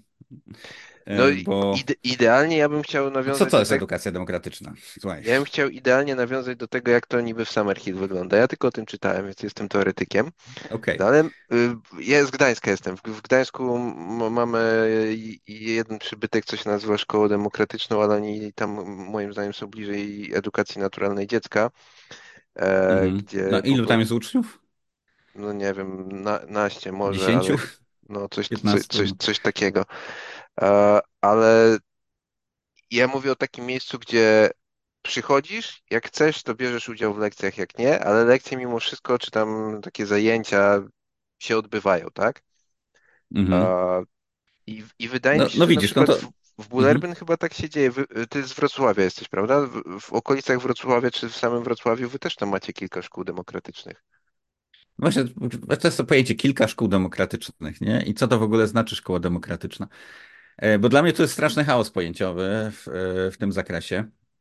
Bo dla mnie szkoła, która ma bardzo dużą ofertę edukacyjną, ale ty możesz z niej korzystać, ale nie musisz i chodzisz sobie na przykład na wybrane zajęcia, no to dla mnie to nie jest wystarczające kryterium, żeby nazwać daną placówkę szkołą e, demokratyczną. Bo dla mnie podstawą szkoły demokratycznej, jak sama nazwa wskazuje, jest taki ogólny udział w uczniów e, w podejmowaniu decyzji o życiu szkoły przez spotkania, debaty, dyskusje, kręgi, gdzie uczniowie są realnym bytem, który wpływa na to, czego się uczą E, Jakie w ogóle są przedmioty, kto uczy, jak wyglądają zasady, jak są przestrzegane, czy nie. Natomiast wiele, wiele takich tych placówek alternatywnych, no to jednak jest szkoła założona przez kompetentnych dorosłych, którzy oferują pewne usługi edukacyjne, y, którzy dalej y, no, kontrolują życie tej szkoły, którzy ustalają, czego się uczą i po prostu są czasem mniej wymagający, czy mniej dbają o frekwencję uczniów i uczniowie mogą sobie chodzić na dane zajęcia, a na inne nie chodzą. Nie? To, to tak jakby korzystały z oferty YouTube'a, nie? Tylko takiego na żywo. Same sobie podejmują decyzje, z czego, z czego korzystają. Więc jakby, znowu jak mówię, za- zależy jak definicja szkoły demokratycznej. Na pewno to, co robi Marianna Kłosińska, Bullerbyn, em, mm, Astrid jako liceum, prawda? I też część, część takich placówek we Wrocławiu, na przykład Mozaika, E, no to są szkoły demokratyczne, bo tam uczniowie są ważnym elementem podejmującym decyzje, są częste z nimi rozmowy i częste podejmowanie decyzji. No ale no, jakby tak zdefiniować szkoły demokratyczne, no to jest po prostu margines marginesów, nie? To jest tam, są w większym mieście po kilkanaście, kilkudziesięciu mm, uczniów e, i no tak zresztą jak to jest na świecie, nie? No bo w Anglii masz szkołę Summerhill, ale nie ma jakby ich, ich kopii, franczyzy, całego szeregu szkół e, Summerhillowskich. To jest po prostu jedna szkoła, której, której się opowiada. Podobnie w Stanach Zjednoczonych może tych sieci jest, tych szkół jest kilkanaście, po kilkudziesięciu uczniów w nich, nie? Więc jakby To jest taka enklawa dla małej grupy. Dla mnie, dla najbardziej świadomych uczniów, dla bardziej kompetentnych, z takim najwyższym kapitałem społecznym i kulturowym, e, którzy rzeczywiście chcą czynnie, aktywnie uczestniczyć w życiu szkoły, bo tak obserwując życie, będąc praktykiem, mając duże doświadczenie e, z pracy z uczniami, no mi się wydaje, że jednak zdecydowana większość uczniów no nie ma takiej potrzeby, że nie jest ich kluczową potrzebą, żeby mieć aktywny, ciągły wpływ decyzyjny na to, jak ta szkoła funkcjonuje. Bardziej ustawiają się w roli takich odbiorców. Nie są tutaj mi zaproponują jakieś zajęcia, jak mi się spodobają, to będę chodził, jak mi się nie spodobają, to, e, to e, odpuszczę. Nie, więc jakbym to nazwał szkołą powiedzmy taką bardziej liberalną, gdzie jest duża oferta, można wybierać, ale jednak kluczową rolę odgrywają dorośli. Jakbym tą szkołę, którą ja pracuję, też jakbym miał tak określić, to raczej nie określiłbym jako szkoły demokratycznej, tylko właśnie szkoły takiej liberalnej, przyjaznej uczniom, otwartej na uczniów, spersonalizowanej, ale jednak takiej, gdzie my jako eksperci tutaj przygotowujemy pewną ofertę edukacyjną e, i my jednak tutaj ustalamy pewne zasady, e, których uczniowie e, przestrzegają. Bo te szkoły demokratyczne to bardzo, bardzo trudne dla mnie tak, w realizacji i aktywnym mm, działaniu przedsięwzięcie. Nie? Natomiast bardzo szlachetne, bardzo piękne. Ja też uczestniczyłem w takim projekcie badawczym, właśnie badania szkół demokratycznych, jak one powstawały kilka lat temu, to ostatecznie e, książka powstała na podstawie tych badań. Mm, Katarzyna Gawlicz jest autorką, natomiast no, w tym zespole badawczym też było e, więcej osób. Myśmy jeździli po szkołach demokratycznych i właśnie obserwowali, jak wyglądają te procesy e, decyzyjne, więc mam tutaj jakby bardzo dużą wiedzę na temat, jak te Ja, ja tę książkę czytałem, ona wbrew pozorom, jak ktoś jest zainteresowany tematem, to, to, to jest całkiem fajna, aczkolwiek muszę przyznać, że nie czyta się najłatwiej. No bo to jest, wiesz, praca habilitacyjna Kasi, nie? Więc ona musi być pisana językiem naukowym. Tak, ale coś, to co nie jest przewodnik z... po szkołach demokratycznych, tylko jakby studium takie teoretyczne tego zjawiska. Ze mną zostały dwie rzeczy z tej szkoły. Jedna rzecz to, że taką placówkę definiuje zestaw praktyk, a druga rzecz to jest taka, że większość się rozpada. No może jeszcze trzecia, że właśnie e, podobnie robimy z, z rekrutacją, że to jest e, rekrutacja zniechęcająca. Na zasadzie. Wiesz co, jak, Hmm? To, co mówiłeś o tym rozpadaniu się, jak, jak, tak jedną z placówek badaliśmy, nie, nie, nie powiem którą, to tam co, co pół roku przyjeżdżałem, co pół roku ktoś inny kierował tą szkołą i inny był zestaw nauczycieli, nie? E, ucz, ucz, uczniowie też się zmieniali, więc to były bardzo dynamiczne twory, które się przekształcały, zmieniały, szukały swojej formuły. Być fascynujące zjawisko, no ale no wiesz, no to jest tak naprawdę kilkanaście czy kilkadziesiąt szkół po kilkudziesięciu uczniów jest takie te, ma, mała próba badawcza, bardziej na badanie jakościowe niż do wyciągania wniosków, na ile w całej populacji jest to sprawdzający się model, czy nie. nie? Ale z drugiej strony to też trzeba przyznać, że Bullerbyn jest już dosyć długo. E, Summerhill, mhm. który nadal niektórzy określają mianem eksperymentu, to działa od ponad 100 lat. I tych ludzi, czy tam tych szkół trochę jednak w Polsce jest. Ja, ja w zeszłym roku się wybrałem na ten zlot szkół demokratycznych na dzień otwarty.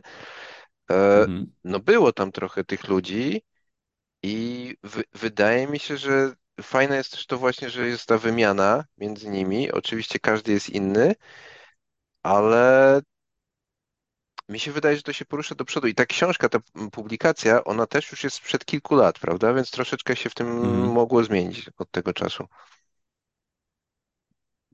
Okej, okay. to znaczy dla mnie to jest w dalszym ciągu stosunkowo mała, mała, mała grupa, nie? W mhm. porównaniu do tego na przykład, co zrobiła szkoła w Murze, nie? Gdzie tam jest, no, ten model okazał się bardziej atrakcyjny niż szkoła demokratyczna, nie? Taka szkoła online. Znaczy wiem, że zaraz zostanę skrytykowany, jeśli to użyję, tak? No ale zdalne, samodzielne uczenie się połączone ze zdawaniem egzaminów zdalnie, no przecież okazało się tutaj yy, bardziej dostępne, tak, czy bardziej atrakcyjne niż taka e, codzienna obecność w szkole, podejmowanie decyzji e, i ponoszenie pewnych konsekwencji, tak, związanych z naszymi działaniami. Choć ja jestem wielkim fanem e, szkolnictwa demokratycznego, tylko może troszkę inaczej je definiuję. No właśnie takie, gdzie jednak uczniowie mają duży wpływ na codzienne funkcjonowanie szkoły i na zasady, które w nich panują i rzeczywiście są traktowani jako podmiot decy y, decydujący. Nie? I tutaj mogę z pewną odpowiedzialnością powiedzieć, że to jest ten ideał charakterystyczny dla, dla e, Buller. No, jeśli się rozwija Ja troszkę jakby na boku już jestem tego środowiska, poszedłem troszkę inną ścieżką, właśnie taką ścieżką ekspercko-liberalną, gdzie jednak wierzę w to, że jest potrzebna jakaś struktura, są pewne reguły, jest jakaś sprawdzona wiedza. Nawet jeśli nie, no nie zmuszamy uczniów do korzystania z niej, ale czuję się zobowiązany do przekazywania tej wiedzy, do pokazywania im e, treści z podstawy programowej i, wy, no, i robienia im jakichś sprawdzianów, na ile tego to opanowali, więc ja ustawiam się pewnie tak po środku, nie? Bo wierząc czasem może być takie wrażenie, że jestem bardzo radykalny i bardzo rewolucyjny, natomiast jakby jestem trochę tutaj, mam wrażenie, z dystansem zarówno wobec tych środowisk bardzo skrajnie podchodzących do edukacji, mówiących, że to jest wszystko przemoc, przymus, zmuszanie i tak naprawdę dziecko powinno samo z siebie rozkwitać, nie, nie będąc, nie będąc podległym jakimkolwiek wpływowi zewnętrznemu. To pamiętam, jak szkoły demokratyczne się tworzyły, to były całe dyskusje, czy, czy dorosły może cokolwiek dziecku zaproponować, nie? Czy samo zaproponowanie, czy nawet y, powieszenie mapy w szkole, to takie były dyskusje. Myśmy dyskutowali o tym, czy to już nie jest y, wpływaniem zbytnim na dziecko i profilowaniem go, nie? Więc jakby ideał był taki, żeby ono samo z siebie po prostu szukało i znajdywało rozwiązania. No tak, tylko... Jednak poszedłem w, te, w, ten model bardziej taki specjalistyczny. Ja, ja mam duży problem właśnie z takim podejściem w momencie, kiedy e, ludzie, którzy są skrajni według e, tej, tej idei edukacja naturalna dziecka właśnie, bo moim zdaniem to jest tak, e, jak już mieliśmy gdzieś tu na początku tej rozmowy, że możesz się zainteresować tym, z czym masz styczność. Jeżeli ta mapa tam wisi, mhm. to może ta mapa akurat będzie tym triggerem, który cię zainteresuje. Jeżeli tam będzie, mhm. nie wiem, komputer, jeżeli tam będą skrzypce, to, to cię może zainteresować, ale jeżeli ty będziesz w, w miejscu, gdzie tych rzeczy nie ma, to, to jest tak trochę gorzej. Mi, mi, się cały czas marzy taka forma edukacji, która byłaby takim rozszerzeniem książeczek, co są dla małych dzieci. E, tych mhm. takich, mam przyjaciela, piłkarza, mam przyjaciela policjanta. One są bardzo fajne, ale na takiej abstrakcji dla małych dzieci, że mniej więcej wiedzą, czym się ludzie w życiu zajmują i jak wygląda ta robota. Ale gdyby móc tą mhm. edukację tak potem poszerzyć na zasadzie, tak jak mówisz, idziecie do sądu. Widzę, na czym ta robota mhm. polega. E, taki niekończący się festiwal zajawek, że w pewnym momencie po prostu złapiesz i nie oszukujmy się, jeżeli złapiesz cokolwiek, to to cię pociągnie, że mhm. ogólnie się rozwiniesz, bo no, w, w realnym życiu Albo przynajmniej zobaczysz, że to nie pasuje, nie? Mhm. Więc ja, ja, jestem jak najbardziej zwolennikiem e, tego. Ja jestem w ogóle fanem wiedzy, wiedzy, fanem erudycji, fanem posiadania wielu wiadomości, wielu informacji, przekazywania tych informacji, popularyzacji nauki. E, u mnie tam w sali, którą mamy, no, wieszałem mapy ostatnio, bo bardzo lubię, jak jest dużo takich stymulantów, nie? Wykorzystuję dużo materiałów naukowych. E, więc u mnie jest tak jakby, wiesz, taka mała uczelnia, nie? Takie wykłady są dość akademickie czasem. E, I teraz, no, czy będziesz, czy przyjdziesz na te, na te zajęcia, czy nie przyjdziesz, czy wyniesiesz z nich coś, czy nie wyniesiesz, e, no to już trochę zależy od ciebie, nie? Ale masz możliwość poznania, masz możliwość wytłumaczenia skomplikowanych relacji amerykańsko-chińskich, masz możliwość poznania o co chodzi w, w konflikcie Hamas-Izrael, bo mieliśmy też taką, robiliśmy debatę oksfordzką na ten temat, nie? E, I, I teraz no, daję ci dużo możliwości, daję ci dużo szans. Ustawiam się w roli mentora, tego no, nie udaję, że ja nie wiem. No, mówię, wiem, tak? Mam na ten temat informacje. Nie, nie jestem w 100% bezbłędny. Możecie szukać, sprawdzać, czy mówię prawdę, czy nie, czy was e, tutaj trochę mm, może, może oszukuję w pewnych kwestiach ale jednak ustawiam się w roli takiego wiedzącego dorosłego, który ma coś ciekawego do powiedzenia. I teraz, ale co mnie odróżnia jakby od tego modelu, powiedzmy, e, z drugiej skrajności, takiego przymusowego. Masz możliwość, ale nie musisz, tak? Nie musisz tego się uczyć na pamięć, nie musisz tego opanowywać. No, zdobądź jakiś podstawowy zakres wiadomości, pokaż, że w ogóle cokolwiek zapamiętałeś, a jak coś więcej weźmiesz dla siebie, to już jest twoje, nie? A drugi ten model, no staram się jednak, e, czy drugie jakby podejście moje, które ma uatrakcyjnić ten model e, wiedzowy, erudycyjny, to jest to, że staram się odwoływać do ich doświadczeń, posługiwać jakimiś metaforami, nawiązywać do jakichś dzieł popkultury, nie? Staram się, żeby to było też mówione takim używaniem nawet skomplikowanych pojęć, ale pokazywaniem mi pewnych analogii do otaczających ich rzeczywistości, nie? Czyli taka przyjazność, e, nastawienie na to, żeby zrozumieli, pokazanie im ciekawości pokazanie złożoności świata, żeby uruchomić w nich tą ciekawość, to, to jest to, co mnie kieruje. Natomiast na pewno nie zrezygnuję z przekonania takiego, że ta wiedza może być przydatna, wiedza może być atrakcyjna, o ile nie jest narzucana, bo jak staje się narzucana, to jest po prostu niezrozumiała i uczeń tak nie wie, co, co może z tym e, zrobić, nie?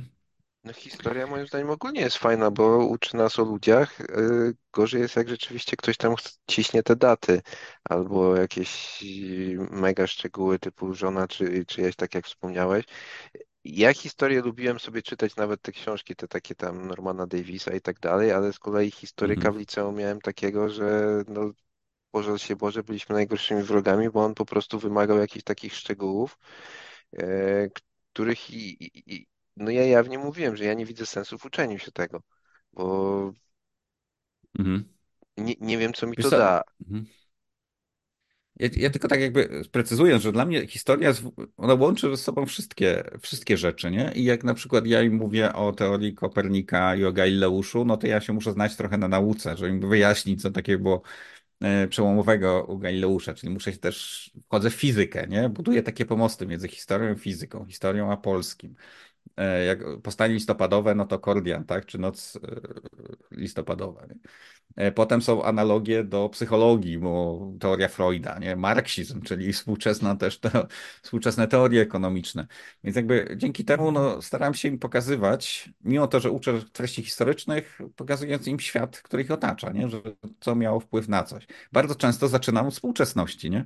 Czyli jak zaczynamy, no, trzymam się tego przykładu, no, Hamas kontra Izrael, no to zaczynamy od aktualnych wydarzeń, a potem idziemy w głąb, nie?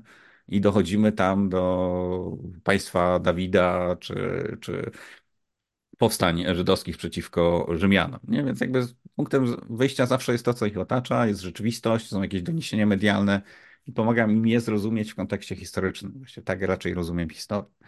No ale to historia jest tylko tym elementem, nie? Bo idziemy sobie w różne, w różne, e, różne ścieżki i Moim zdaniem podstawa programowa pozwala mi naprawdę na ogromnie dużo.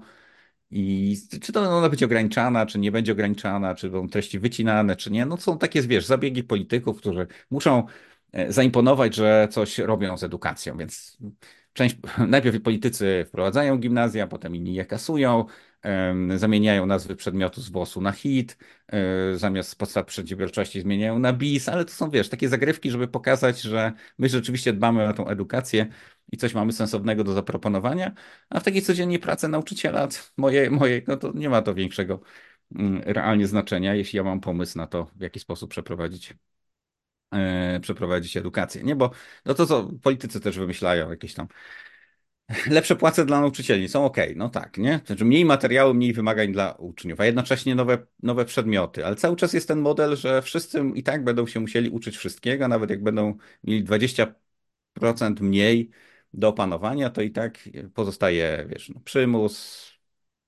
przymus, przymus, przymus, nie? I brak tego powiązania edukacji z rzeczywistością. Do tego potrzebna by była raczej zmiana mentalności, zmiana świadomości całego społeczeństwa odnośnie tego, po co jest edukacja, a nie takie jakieś tam drobne kosmetyczne zmiany, żeby pokazać, że dbamy o edukację. Załóżmy, żebyśmy tutaj y, spróbowali pociągnąć ten temat trochę tak. Teraz właśnie różne hasła wokół edukacji krążą. Jeżeli ty miałbyś możliwość postawienia, nie wiem, w centrum Warszawy albo w centrum Wrocławia, billboardu z jakimś hasłem odnośnie edukacji, co to by było? Yy, Wiesz co, nie, nie wiem, czy to w jednym haśle można e, można wszystko zawrzeć, nie?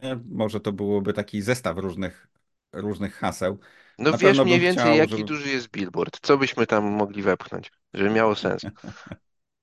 No wiesz, edukacja jest fajna, bym napisał, nie? Że, e, ale też mógłbym dać e, takie hasło: każdy ma prawo uczyć się tego, czego chce, w taki sposób, jak chce, od tych, od których chce, nie? To jakby to jest dla mnie to sedno edukacji, nie? Że masz prawo do edukacji, to jest prawo korzystania e, z dobrodziejstw wiedzy innych osób, nie? To by było dla mnie tym tym sednem. Natomiast takie, in... nie wiem, nie wiem, czy właśnie takim bil- billboardami bym rozwiązał problem e, edukacji. Od, odważ się myśleć, tak? E, Zerwij ze schematami. E, Zastanów się, co ciebie interesuje i rób to. Nie? Zacznij od tego, co masz. Uwierz w to, że masz potencjał do zmiany świata. Nie? Takie trudne, trudne pytanie mi zadałeś, powiem ci teraz szczerze. Okej. To hasło pewnie, że każdy ma prawo uczyć się tego, czego chce, to by było kluczem.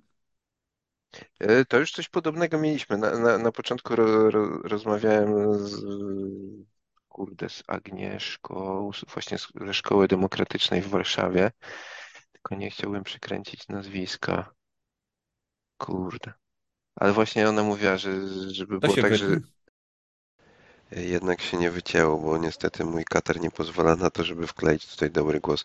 Chodziło mi o rozmowę z Agnieszką Sowińską z Wolnej Szkoły BEMOW-u. Żeby rodzice mogli decydować o edukacji, y, jaką chcą dla swojego dziecka. Czy tam rodziny mogły decydować, bo w pewnym momencie to już, to już dzieci mogą być. Dobra, trudne pytanie. E, czy chciałbyś jeszcze czymś się podzielić ze słuchaczami? E, nie wiem, wiem, że dwie książki napisałeś co najmniej. Mhm. Gdzie można te książki znaleźć na Wiesz co, przykład? e, no, w książki można się do mnie zwrócić bezpośrednio. Ja nie jestem też takim, wiesz, typem mocno promocyjnym. E, Cały czas moje poglądy się zmieniają, cały czas ewoluują, cały czas jakby krytycznie podchodzę do własnych poglądów. Pewne treści, które są w książkach, napisałbym pewnie teraz inaczej po moich doświadczeniach, szczególnie praktycznych. Mnie bardzo dużo nauczyła taka praktyka, nie? Bo dużo możesz mówić teoretycznie, jak powinna wyglądać szkoła, jeśli ostatni raz byłeś w szkole 20 lat temu, nie? Ale jeśli realnie pracujesz z uczniami, wiesz, jakie jest ich podejście, wiesz, wiesz, co ich interesuje, wiesz, co się sprawdza, co się nie sprawdza, no to pewne takie idealistyczne założenia musisz troszkę odłożyć na półkę. Nie? I z, I z tym właśnie takim, jak miał jedno przesłanie dać też, yy, to cały czas rozwijajmy się, bądźmy elastyczni, obserwujemy, obserwujmy przede wszystkim młodych ludzi, nie tworzmy sobie wyrafinowanych konceptów, żeby nagle skopiujemy jakiś system z Singapuru czy z innego e, kraju, tylko na bieżąco reagujmy na realne potrzeby uczniów, kierujmy się zrozumieniem dla ich rozwoju emocjonalnego, ich rozwoju mózgu, nie bierzmy pewnych rzeczy do siebie. Nastolatkowie czasem reagują w taki sposób, który wydaje nam się ofensywny, a który jest po prostu dla nich neutralną formą budowania siebie w opozycji do innych osób. Czyli dużo zrozumienia, dużo obserwacji, dużo wyciągania wniosków e, z realnych doświadczeń i łączenie to z mądrą, e, z mądrą praktyką. Natomiast te dwie moje książki, Szkoła ma być dla ucznia, a drugie Edukacja to relacja, e, no są dostępne też w księgarni. No, głównie teraz są dostępne w księgarni prowadzonej edukatorium przez Marzenę e, Żelińską, a także na Allegro można sobie e, wyszukać i można je sobie zakupić. E, Yy, polecam tą co mi jeszcze, księgarnię, gdzie można fajna. znaleźć? Głównie. A, polecasz. Którą? E, Edukatorium, bardzo fajna księgarnia, bardzo dużo fajnych książek. Tak. Więc jak, jak chcecie szukać informacji, to ta księgarnia, ona takie ma wyselekcjonowane dzieła dotyczące e, pozytywnych, konkretnych przykładów na zmiany e, w edukacji. Jak szukacie więcej, e, to możecie zajrzeć na szkołę minimalną, możecie zajrzeć na budzące się szkoły. Jest też taka nowa inicjatywa, czy nowa, już istniejąca jakoś w obiegu, ale e, teraz ożywająca wiosna edukacji. Więc takie trzy tutaj miejsca polecam tam zajrzeć, zobaczyć to, co robi Ewa Radanowicz jako dyrektorka w małej wiejskiej szkole, która pokazuje, że można robić rewelacyjne rzeczy w tym systemie. No i wiele, wiele jest takich szkół, na których można się wzorować. Zapoznajcie się z, e, ze szkołą Bullerbyn, śledźcie profil Navigo, e, szkoła w Warszawie, e, z którą jestem związany, też to szkoła e, Edison, tam ma dużo ciekawych inicjatyw takich technologicznych. Ostatnio uczniowie z edukacji Też mi- częściowo po moich zajęciach e, z edukacji domowej, e, którzy, jeden chłopak, który przychodził do mnie na e, historię, a pod, uczestniczył także w zajęciach z informatyki, zebrali się w trójkę i stworzyli grę historyczną, która teraz zdobywa same główne nagrody w różnych konkursach e, na, na takie e, młode startupy. Więc jakby rzeczywiście tutaj można niekoniecznie, niekoniecznie musisz być w szkole, żeby stworzyć coś konstruktywnego. Możesz dzięki temu mieć dużo wolnego czasu, żeby e, rzeczywiście kreatywnie działać. Sam pracuję w szkole we Wrocławiu głównie, e, w szkole Kogito e, w liceum, gdzie mamy okazję tutaj realizować te różne eksperymentalne formy podejścia do uczniów, jednocześnie mocno trzymając się wiedzy i prawa oświatowego. I jeszcze tutaj oczywiście jest Uschool, w którym też jestem mocno związany jako ten twórca koncepcji edukacyjnej i też wielki fan rozwoju platform i nowych technologii, które mają nas wspierać w uczeniu. Więc jestem zaangażowany w różne, różne projekty, staram się tutaj nic nie pominąć. Jest jakby, wydaje mi się, że też jakby moim zasobem, na koniec może zrobię taką autoreklamę, że nie tylko teoria, ale też mocna praktyka. Od kilkudziesięciu lat pracuję z młodzieżą. Ponad 10 lat pracowałem w Instytucie Pedagogiki, miałem zajęcia z przyszłymi nauczycielami. To też jest ciekawa perspektywa poznawcza. Prowadziłem szkolenia dla nauczycieli. Też kolejna perspektywa poznawcza, poznać ich punkt widzenia.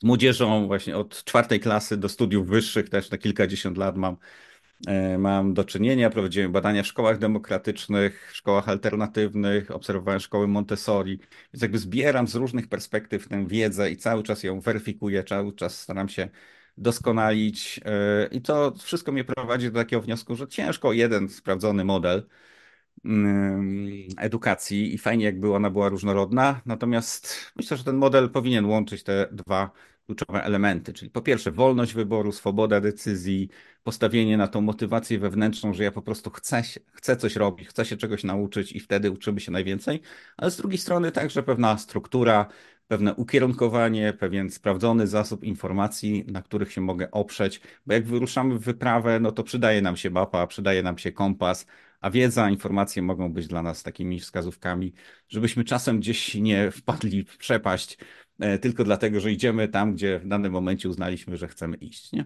Tak, takie wskazówki e, oparte na wiedzy są też bardzo, bardzo e, owocne. Okay. To tyle z takim przesłaniem chyba. Dobra, tu wspominałeś jeszcze, słuchaczy. jeszcze wcześniej, ja ci mhm. przerwałem, gdzie można ciebie znaleźć. Ja na przykład ciebie znalazłem na szkole minimalnej, bo ty się dzielisz też często swoimi przemyśleniami, co ja bardzo sobie cenię. I mhm. przewijasz się tam po prostu pod swoim imieniem i nazwiskiem. I te, też Czasem ofensywnie, lubię tak kontrowersyjnie jakoś uderzyć. Nie wszyscy, nie dla wszystkich jest to optymalny sposób prowadzenia dyskusji, ale myślę, że o pewnych rzeczach trzeba powiedzieć dosadnie, mm, żeby to dotarło. Nie? Tak lubię taki katarzis nawet, myślę, wzbudzać przez e, język język skrajności. Tak?